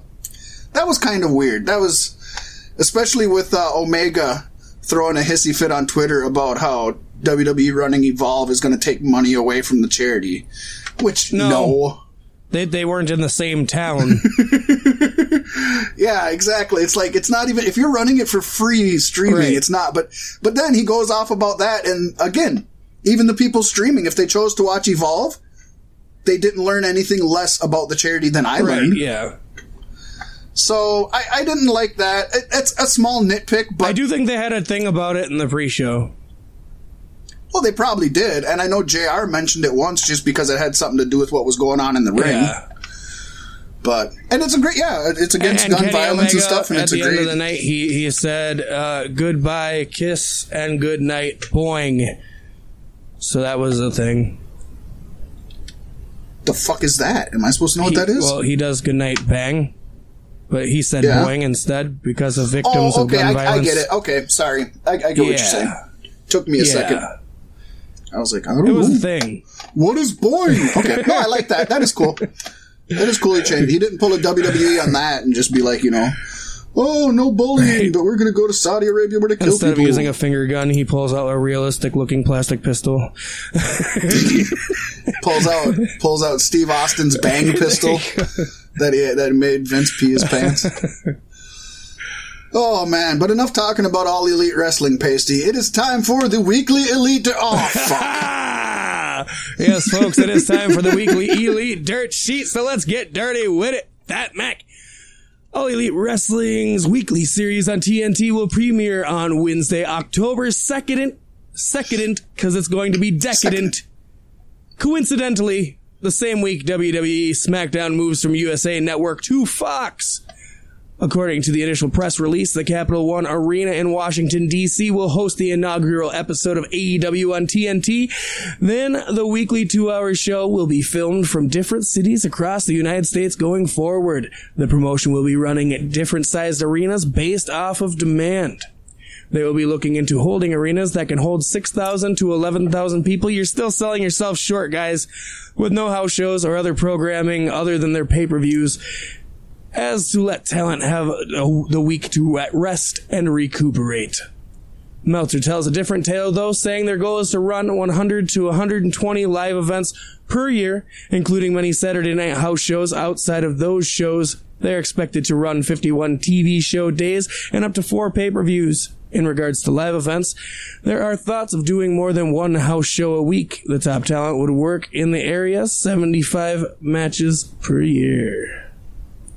So even even with them having these house shows, it's going to be a hell of an easier schedule than Oh, WWE. yeah. I know it sounds like a lot, 100 to 120 live events per year, but if they do two, if they're anything like WWE does and used to do for the most part, if you run two live events in the same week, you probably have different wrestlers on Yeah. them. Yeah. Not all the and they wrestlers should do it. They should do it on show. a sign-up sheet basis. I'm assuming it's going to be mostly the younger guys and not your top stars, and and then award them for doing that. You know, I don't know. Yeah.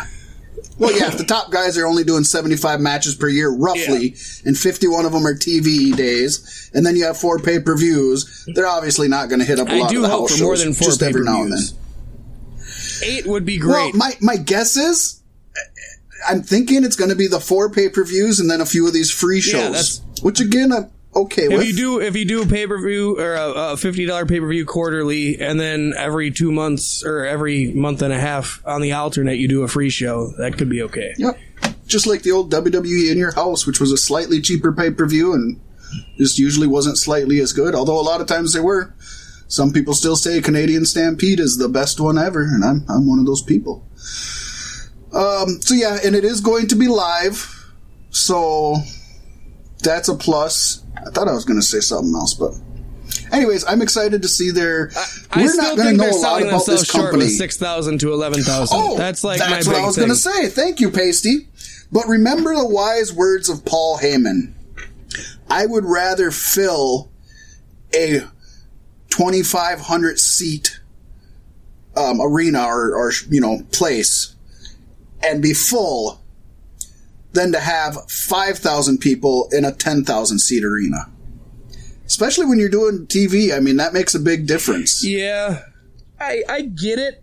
Especially with running on a Start small and Wednesday, they you might always not have the people. But at least for your fucking for your pay per views, you got to step up to bigger venues because Oh, they probably now will now it's just it's getting it's getting like you're doing it on purpose, and you could do better, and that's where I'm at. Well, and they just they don't know until they start doing weekly. They don't, you know, they've been selling out, and they've been, of course, a couple of the free shows haven't sold out. Actually, I don't think any of the free hmm. shows sold out, but nonetheless, this is when they're only running one show every few months. You know, I mean, once we're getting product every week, you can guarantee the number of people coming is probably going to go down before it goes up. Just because we're, then we're going to see it every week, and it's not such a spectacle. Yeah. I don't know. I don't know. I think they're smart starting off s- small, and you can always get a bigger arena. I don't know, but They It's- should it's gonna be exciting. The I can't wait for October. Stadium. That should be their first experimental. Let's try to sell out a fucking stadium. right? Although that's probably not a hot spot for wrestling. I mean, Florida, it, it's got to be right because NXT is Oh, there. Florida's a huge Yeah. hotbed. Yeah, Florida was And one of the biggest Florida. territories back I mean, in the day. Damn. Oh yeah, you got Florida. uh, but another hotbed is Chicago. Yes. and uh, Chicago makes wrestling fans, for some reason, still to this day, think of CM Punk. And Pasty, CM Punk did an interview with ESPN Oh, recently. really? And he, yeah, he actually opened up about his relationship with AEW, if you could call it that. He's quoted in the interview saying, They asked if I wanted to do Starrcast. That's basically it. There's no mad scientist formula to it. I hate traveling. And then when Punk was asked if he has a relationship with AEW, he responded, No. I know that they like to talk about me a lot. If I text Matt Jackson, hey, have a great show tonight, which I did when they had their big show in Vegas, that somehow turns into Tony Khan telling people he has a great relationship with me. I've said in the past, I've talked to them, but nothing ever came of anything. Now, Punk did confirm that AEW made him an offer. He says, The last thing I got, I got a text from Cody, and again, I almost don't even know how to reply to them sometimes because if I reply, they do interviews and are like, oh yeah, I just talked to Punk. I'm kind of damned if I do, damned if I don't. I always think if somebody wants to do business with me, they can come talk to me.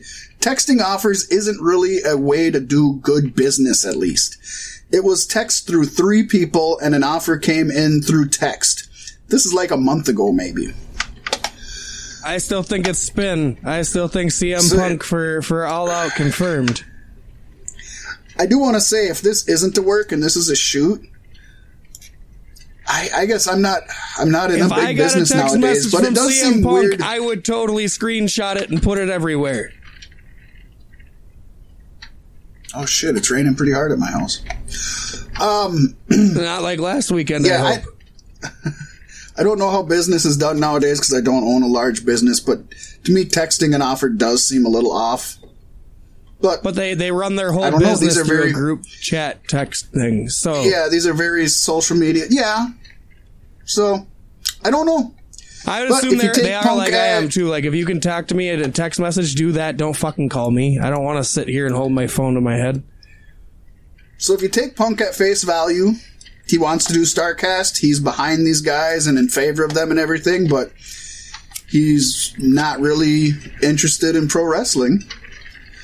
Um, and if you think it's a work, they're working it pretty good because Hangman Page put out a tweet not too long ago to uh, Cody, and I don't remember what he said, but he was talking about a storyline, and then he was like, and he ended it with, but you know, texting offers isn't really a way to do good business, at least. so literally copying what what Punk said. So that makes me think it's more of a work.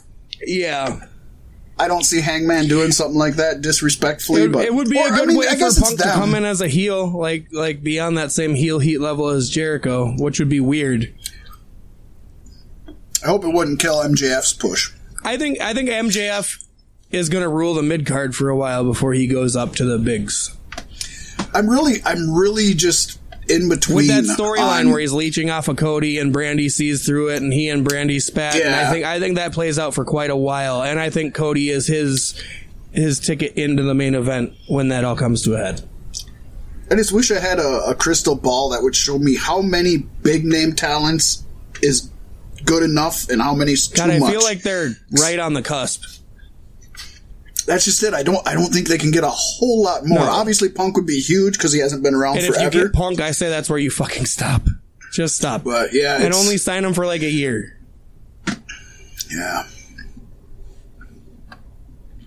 But Pasty, there's wrestling in the world other than all elite wrestling. Is there? Well, that brings us to the Savage Sentinel. That's right. First up, PW Insiders reporting Anaheim Anthem Media, the parent company of Impact Wrestling, has reportedly been in talks about purchasing AXS TV Network for the past few months. Impact officials reportedly planned to announce they were moving to AXS on Monday after the recent Slammiversary 17 pay-per-view. If the timeline worked out as they were hoping, the deal for AXS was never finalized, however. PW Insider added the potential purchase would not change the WOW or NJPW relationships with AXS, as the station and its programming would remain in place as it is. Now, although the purchase would see Anthem owned content, including Impact Wrestling, move over to AXS. So that's So this seems like it could be a long shot, but goddamn, if AXS TV had New Japan, Women of Wrestling, and Impact Wrestling, that'd be the spot to go for a wrestling fan, at least an indie wrestling really fan. would. Holy shit! and you know how to target all your advertising. oh no, shit! That's. I just think that's kind of cool. I, I don't think it'll happen. I, I don't know that Anthem's big enough or has enough money to You do know, it. it- before the WWE But- network existed, I always wanted a TV channel where it was just all wrestling all the time. That's what Vince That's wanted. what, yeah, that's what the WWE network was going to be originally, if I remember correctly. Yep, yep. It was going to be just like a, a cable station, just like CNN, all news, twenty four Probably hours. more This like is gonna be- HBO. You pay us like X amount of bucks a month, and you can watch this channel. Yeah, Yeah. yeah. And it'd basically be like the um, the feature that I don't think anybody uses on WWE Network, where they have a now playing. Does anybody fucking just turn on the WWE network and be like, I just want to see I look at the on." schedule because it usually shows you what's recent. Oh, I don't even do that. I just find what I'm looking for. Or I or I just go looking through like original content Yeah. or updated old content. But PW Insider is uh, making a lot of noise about these wrestling companies. So we've talked about uh, Impact here, and of course working with WoW and New Japan. Well, seems that according to PW Insider, Ring of Honor and Billy Corgan's NWA National Wrestling Alliance have ended their working relationship. No way. The deal between ROH and the NWA has seen NWA title matches occur at ROH tapings. However, the working relationship between the two companies has ended amicably, in large part due to the NWA wanting to develop a weekly TV series of their own. Pasty, there's going to be too much fucking wrestling. To There's already too much wrestling to watch. We're lucky we're in Oh a fucking little kind of dead zone here. Can you believe if you would have went and talked to 16 year old me back in the early 90s when it was WCW and even late 90s when it was WCW, ECW, and WWE and told me there would be this much content not only on TV, well, I wouldn't have been able to fathom the internet part of it. So yeah, even just on TV, God, I wouldn't have believed you. so it's cool that they're making strives for that but it is a shame. And uh, NWA had a, a great platform with ROH, and hopefully in the future they can, you know, re- it says they ended amicably, so nobody's really, according to the the press release, everything's good between them, and they could always do work in the future. I would assume they will. NWA just wants to get a good footing on their own. yeah, I, I I agree. Well, it's got to be all the fucking wrestling companies we can talk about yet, right? There isn't any left. Oh, but there's still Major League Wrestling. oh my Yes, god! and they, Well, they couldn't have another another wrestling company, oh, but right? they announced they're I mean, partnering with Pro at MW. Wrestling Noah. Oh my gosh! No way! this shit's getting crazy. MLW CEO Court Bauer confirmed that the relationship between the two companies includes a talent exchange agreement and content collaboration. Kenta, Minoru Suzuki, Taiji Ishimori, Hiroshi Tanahashi. They're just a few of the notable names who will come who have come through Noah.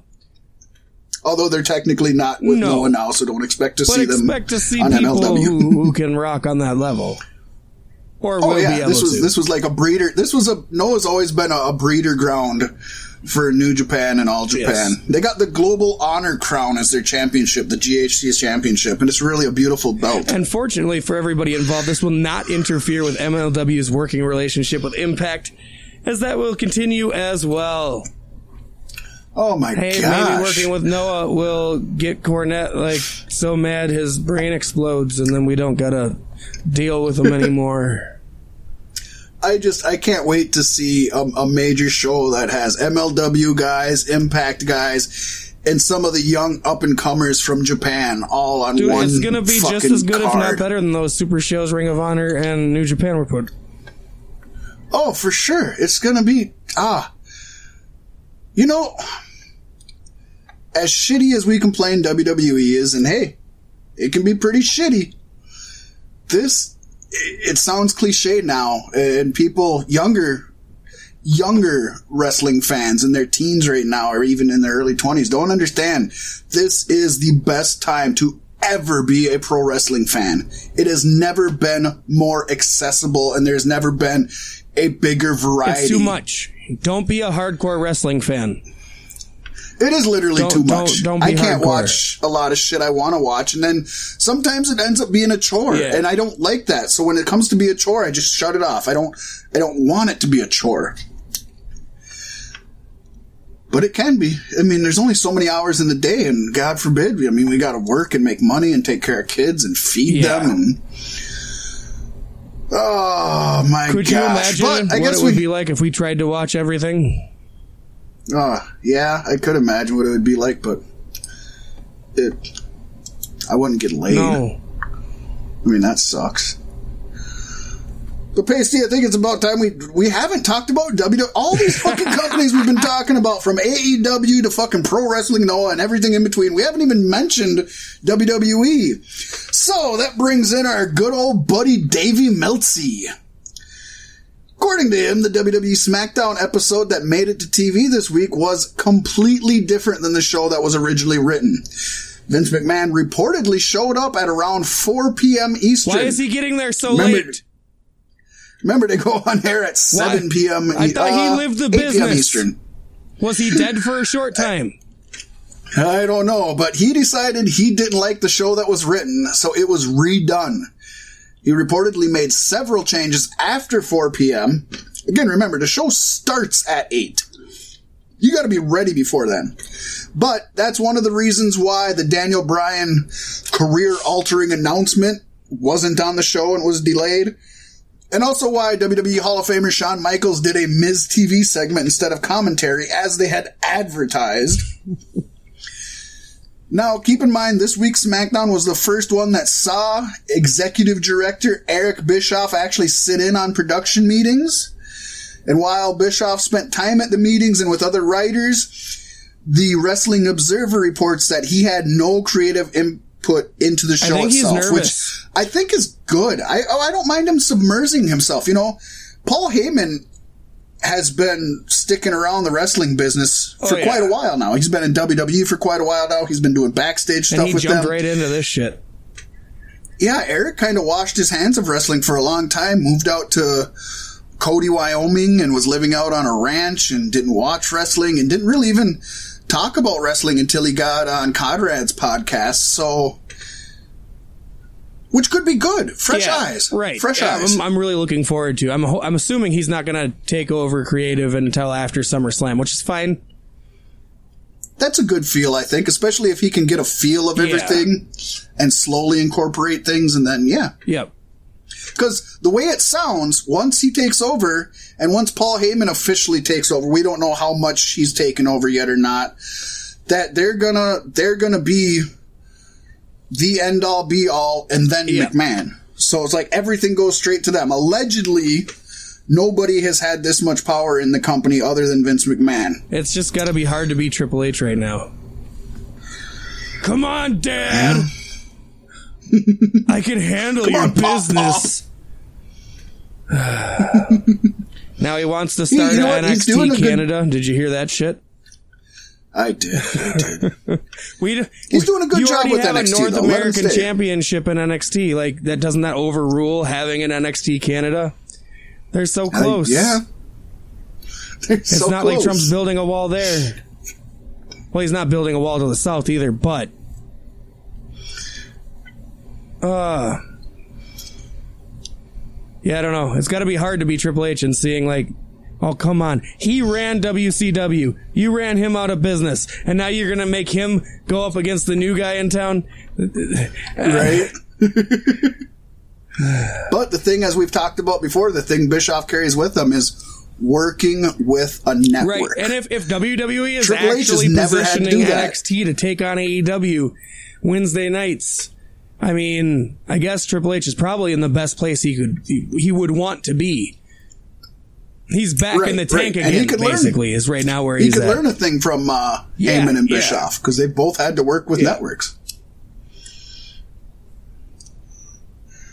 God, I'm looking forward. I hope they fucking don't keep NXT on its own weekend because I want to see Heyman and Bischoff with their pay per view versus a takeover. I think it would be great. I think it would be really, really interesting.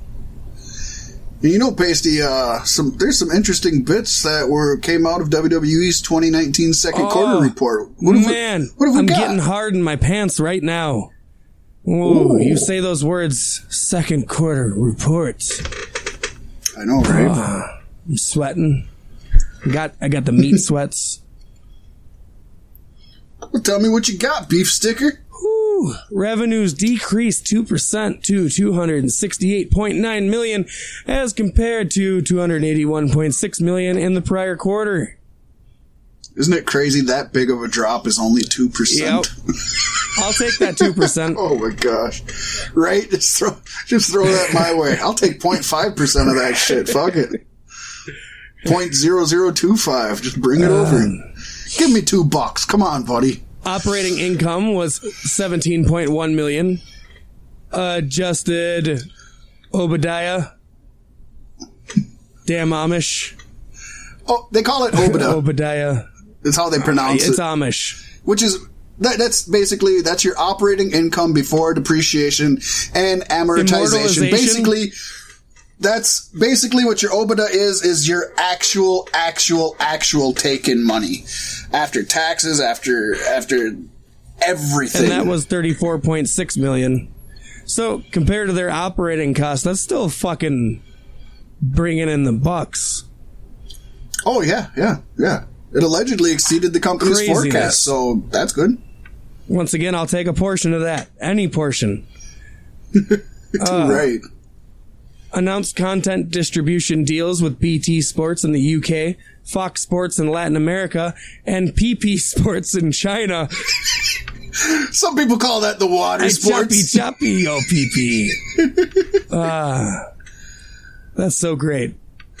Yeah, those will all provide really strong platforms for reaching WWE audiences across the globe. Yes. Which is, they strive on being a global entity. And digital video views increased by 17% to 9 billion. Jesus Christ. I'll take some of those views Now that's too. digital. so that's digital video bu- views. streaming so that, services. that covers Spotify, everything, Hulu, not just streaming. and, yeah, and, and WWE Network and YouTube's. Twitter Tout. and uh, I'm sure Tout is Facebook. in there. Tout. Tout. Hours consumed increased 22% to 324 million. Hours across digital platforms, that is. Yeah. And social media followers increased 10% to over 1.02 billion. Which is kind of crazy. It's more than we got, Pasty. I did hear that, uh, I did see somewhere that they kind of fudged, you know, I don't want to say fudged, but they, they omitted Well, the truth by talking about how they're, That's totally um, in WWE's wheelhouse. they omitted the truth about their ratings by saying that their ratings were up from last month and from the month the year before. But that was only after they factored in the Raw reunion Right. show. Without the Raw reunion show, it was actually down a decent Cheap percentage. pops, man. They could do that shit all year, but I wouldn't watch it. But then we Yeah. get sick of it. And that brings us to the news they talked about with the WWE network. As we mentioned, they did completely revamp the network. They initiated the transition to a new platform this past 24th, which would have been Wednesday? Yep. Wednesday. And that will provide users with a quote better experience, a more intuitive interface, and enhanced search functionality. A quote better experience because a lot of people on social media are complaining about it not working properly, and I had some of those issues the other day myself. But today it seems to be better, and I guess they may have taken away the the collections, which is a big thing for a lot of people with the network. Like that's a good place to go to just watch some random good shit. Well, the thing is, from my browsing, they didn't quite take away the collections, so to speak. But for those of you that use like Hulu or Netflix, sometimes you'll scroll down and it'll say adult animation, and then it'll say Disney movies, and then it'll say um, raunchy comedies or stuff like yeah, that's that. that's only yours. They have tiers. oh, okay, whatever. But they, they have tiers where it's like it'll say like Alexa Bliss or Women's Revolution or the saga of AJ Styles or whatever. So it's it's one tier when you're going down, and then it has all those videos in it instead of just clicking one box. Uh, uh, kind of like YouTube, Yeah. you know. If you if you look for you know, whatever you're looking for, you go down and there's this channel and this channel and this channel and they're just a bunch of videos that you can Yeah. click on. They have it set up like that. So that's kind of neat. So you don't have to skip past things if you don't want to watch them. You can just click and more to it. across all my devices. Like some of my devices, it still looked like archaic and cavemanish before, and Right. now it's it's definitely usable across the board. It looks it looks like Hulu or And YouTube or. Netflix. It should. It should because they were much more Mm-hmm. user friendly. Uh, WWE Network average paid subscribers were 1.69 million paid subscribers, which was consistent with the company's forecast. Now, there's an asterisk on that.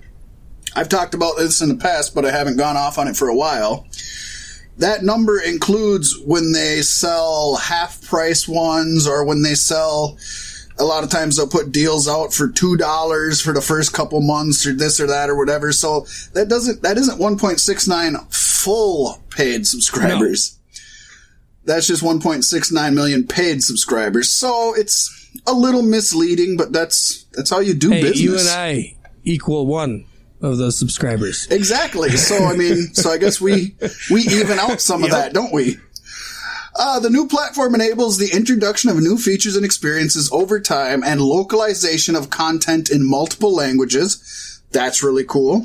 They produced more than 90 hours of original network content, Pasty. It wasn't enough for you. You didn't like what they gave you. But that included live in-ring programs and talent documentaries such as The Shield's Final Chapter and WWE 24, The Year of And Ronda Rousey. one they just did on didn't watch. Batista about his wanting to come back for one final match, and it was kind of stupid. The I one I watched it because it came on right after Extreme Rules, and I'm like, eh, yeah, let's go. So as we've been speculating for God years now, it seems I'm still like waiting for it. I think it's kind of stupid that they unveiled the the new layout without implementing this. well, one thing at a time, Pasty. One thing at a time. The tiered payment plan, the the famed tier selection, that's said to be rolling out somewhere within Pasty the next God twelve months. So at least you have an idea ah. when. so not only will they keep their nine ninety nine price tag, which I think is perfect. I think they have to they have to offer that at least Yeah. for now. That will include limited advertisements, which we already get now. They bombard us with WWE advertisements, and I think a God, couple how many fucking commercials I've times did they try to sell us on that chicken sandwich from KFC Oh with the cheese gosh. Cheetos? God, Yeah. So, uh, but along with that, they're going to have an actual free plan, which is really cool. That's something you don't see you don't see Hulu or Netflix doing. Uh, Hulu. Um, I'm Hulu, trying to think I of think you does can still watch it free on a PC. I think Can so. you? But that, that's really cool. That's really cool.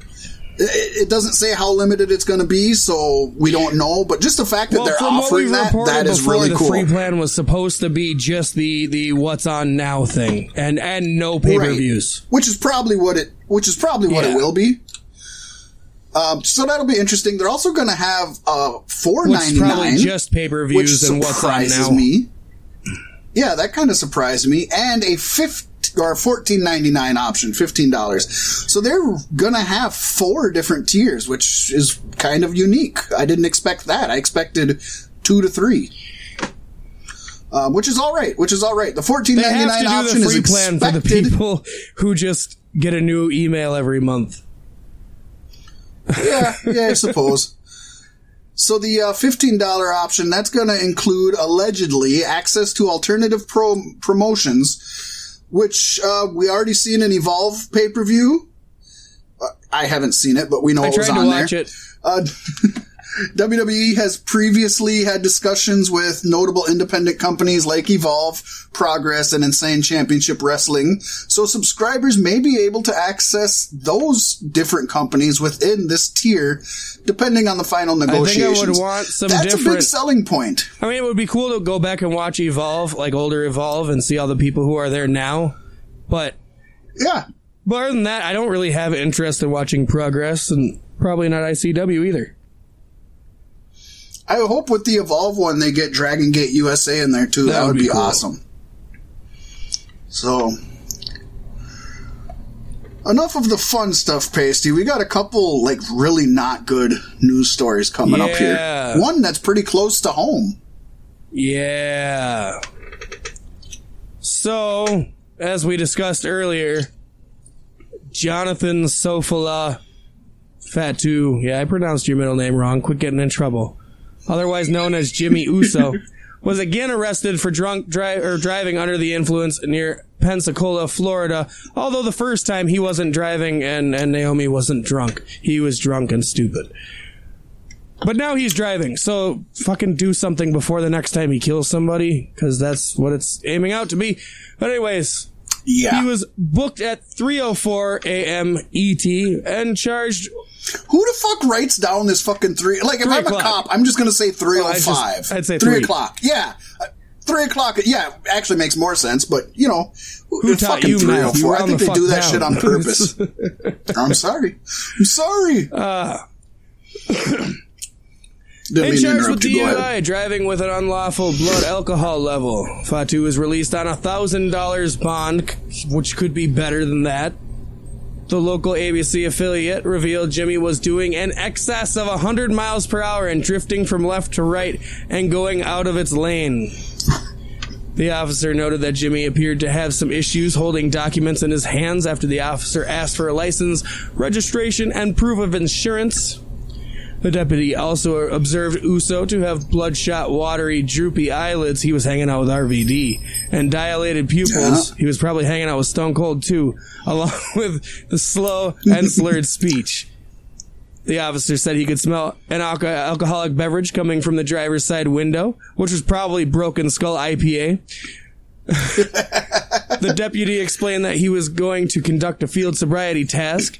Uso started asking for a lawyer, and the officer informed Uso that he was conducting a DUI investigation and that it was not possible to have a lawyer present. Isn't this And- America? I thought And this then was he, America. and then he Come took on. off his shirt and squared off with the officer. Next Yeah. best bet. Come on, man. Come this on, America.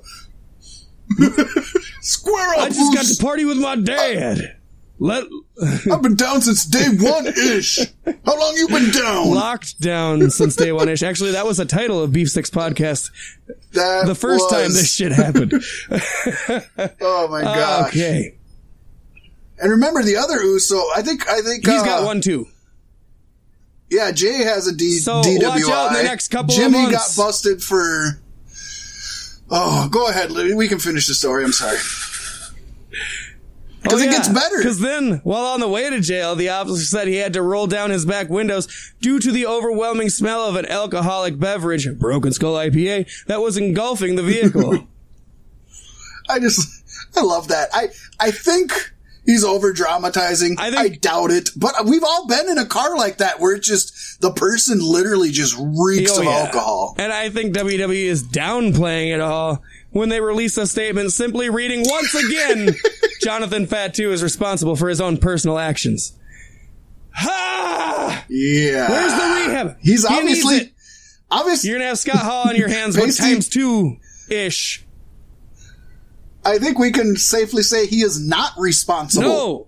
for his own No. personal actions. This is very irresponsible. He is irresponsible with his own personal actions. John's seen it all coming.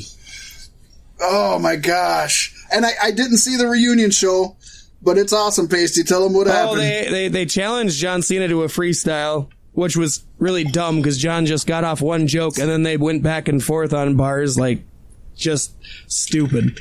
But John said, oh boy, something along the lines of, you look just like your mug shots. And how, how was it? How was Yeah, it being arrested? There you go. Yeah. And then what? Two days Yeah. later, this motherfucker. He was like, pretty damn good, Oos. I'm going back. I hear they're having great, meatloaf this week. I'm rich, biatch. Who needs to pay for a hotel? Uh, And then, uh, man, I hate to go off on sad news, but I'm the one that structured this, and for some reason, that's the way I structured it. So we'll have a little pick me up at the end, Pasty. But, um, one last news from the legal section. Former WWF, WCW, AWA, and All Japan Pro Wrestling star John Nord, sometimes better known as the Berserker, oosh, oosh, oosh, if you all remember that. I probably just sound like I had a stroke to people who have no idea who little he is. he was sentenced to five sound years like of probation on Monday. kind of a dry hole. right? Uh, uh, sentenced to five years in Hennepin County, Minnesota. Accor- According to the Star Tribune, Nord has been arrested seven times for driving under the influence. Oos, you got a way to go to beat Hey, old Nord Nord. is his- that's who they look up to the most besides their daddy. Um, mostly on painkillers when he's when he's cruising around. The Star Tribune noted that the 59 year old, which isn't that No. old, folks, he has ALS, also known as Lou Gehrig's disease, and uses a wheelchair. and has become a frequent abuser of prescription painkillers in recent years to cope with the damage that his body and brain uh, have gone through from his pro wrestling career. His most recent arrest came March 23rd of this year. He was charged with felony driving while intoxicated slash operating a car under the influence of a controlled substance and misdemeanor driving while license revoked. The prosecutor argued that Nord should be sent to prison for more than four years, which I can't argue because he represents a significant public safety threat because he continues to drive. I, will finish my thought when we're done with the story. Nord and his lawyers said he is currently in treatment and will spend the rest of his life in assisted living facilities, also known as jail. I'm sorry. Uh, Hennepin County Judge Jay Quam said the sentencing decision was a difficult one. He told Nord, Life has handed you a lot of special things. On the other hand, it has taken away a lot of what makes you. Quam placed Nord on five years probation under the condition that he stay in restrictive housing and do, quote, no driving whatsoever. Nord was ordered to come back to court in three months to give an update on how he's doing. The judge said he wants to see Nord doing well. What I want to say is, who wouldn't have fucked seven times for driving under the influence of drugs? How come this wasn't smushed Right, out yeah, earlier? yeah. Holy shit! I know people who have gotten like three, and they can't barely. How did this motherfucker seven times? And assisted living, That's a danger. living. When he wants to get popped up and go drive a car, he'll still find a way to do it. He just has to fucking ring the bell. It's med time, med time. Come on, baby, med time. um, this this is bad. I mean, this is just a. He obviously, when you look at somebody like Uso and he's had two issues with being drunk in public and stuff. Yeah, it's sad. We joke about it a little bit, all that. But this guy, d- despite what has happened, and I'm sure his body, he was in, you know, he was in the territories back when they did all the traveling and nobody cared about safety and all that. I, I get it. But dude, using Uber. yeah, right, right. That's that's exactly what I thought the first time I read through this. Uh, it's it's really sad, and it's sad that it's come to this, and, and and more so like right now in Minnesota, especially. There's a huge epidemic with opiates and fentanyl, and it could be far worse than what it was. Oh yeah. Seven times. I mean, two or three Yeah. is bad. They- Seven that's like Jeff is- Hardy status, Yeah, it? somebody has to. F- somebody has to physically do something to Yeah. stop him. Well, Pasty, I said we were going to finish on a positive note, so what you got for me? Uh, we're not caught in the weather at the Galactic Get Down, and everything is gonna be okay. And if that's not enough, Yeah, we make might be taking some time off sometime in the future. We might not be here next week, or we might be. We'll see how we feel. But we said after the Get Down. No, we will be. We will be here next week. We know that because we got SummerSlam and uh, yeah, and the ROH Supercard, and but so we'll be here next week. But folks, make sure to go out and listen to the new uh, Get Local MN when that drops too, because you, you're not going to want to miss this. It's a hell of a tale, and I and I even dipped out early, and it was a hell of a tale Yeah. for me. Um, we created a song. We uh, beheaded a raccoon. We, we lost tents. We broke massacre canopies. frogs. Oh, it's Drove just so many miles, and so many hours, through so much weather. Good. Oh, the weather. Oh It my was gosh. a, it was a Oh. challenge, and And then the Walmart. and then the Wal. You know a story is good when you got and then, the, Walmart. folks. So make sure you check that one out. This is a cheap plug for us, but it's it's a good one. Maybe it's not. Maybe you had to be there, but You find what? out, folks. We're gonna 'cause paint a pretty us, it picture for awesome. With that being said, uh, Pasty, I'm Fat, Mac. I'm Pasty. We're Beef Sticks Podcast. Yeah. Oh, that was awful. I'm gonna have to put something at the end. Just put this random shit and then let them go out. Like, why are they still talking? No, I couldn't do that. They wouldn't still be listening. Nobody's listening to this right now, right? Nobody cares. You're not listening, are you guys? You shut this shit off before we even started talking I about fell the asleep uh, 45 seconds get ago. local I'm in. I did. I think you're right. I always cut it off towards the end. that's that's Skip the best way beginning, to take a shit. End. Oh my gosh! Never pinch it, pasty. If you just let it drop, you don't even have to wipe. It saves you so much time. Don't pinch it. Don't pinch it. Good night, folks. Have a wonderful week. yes.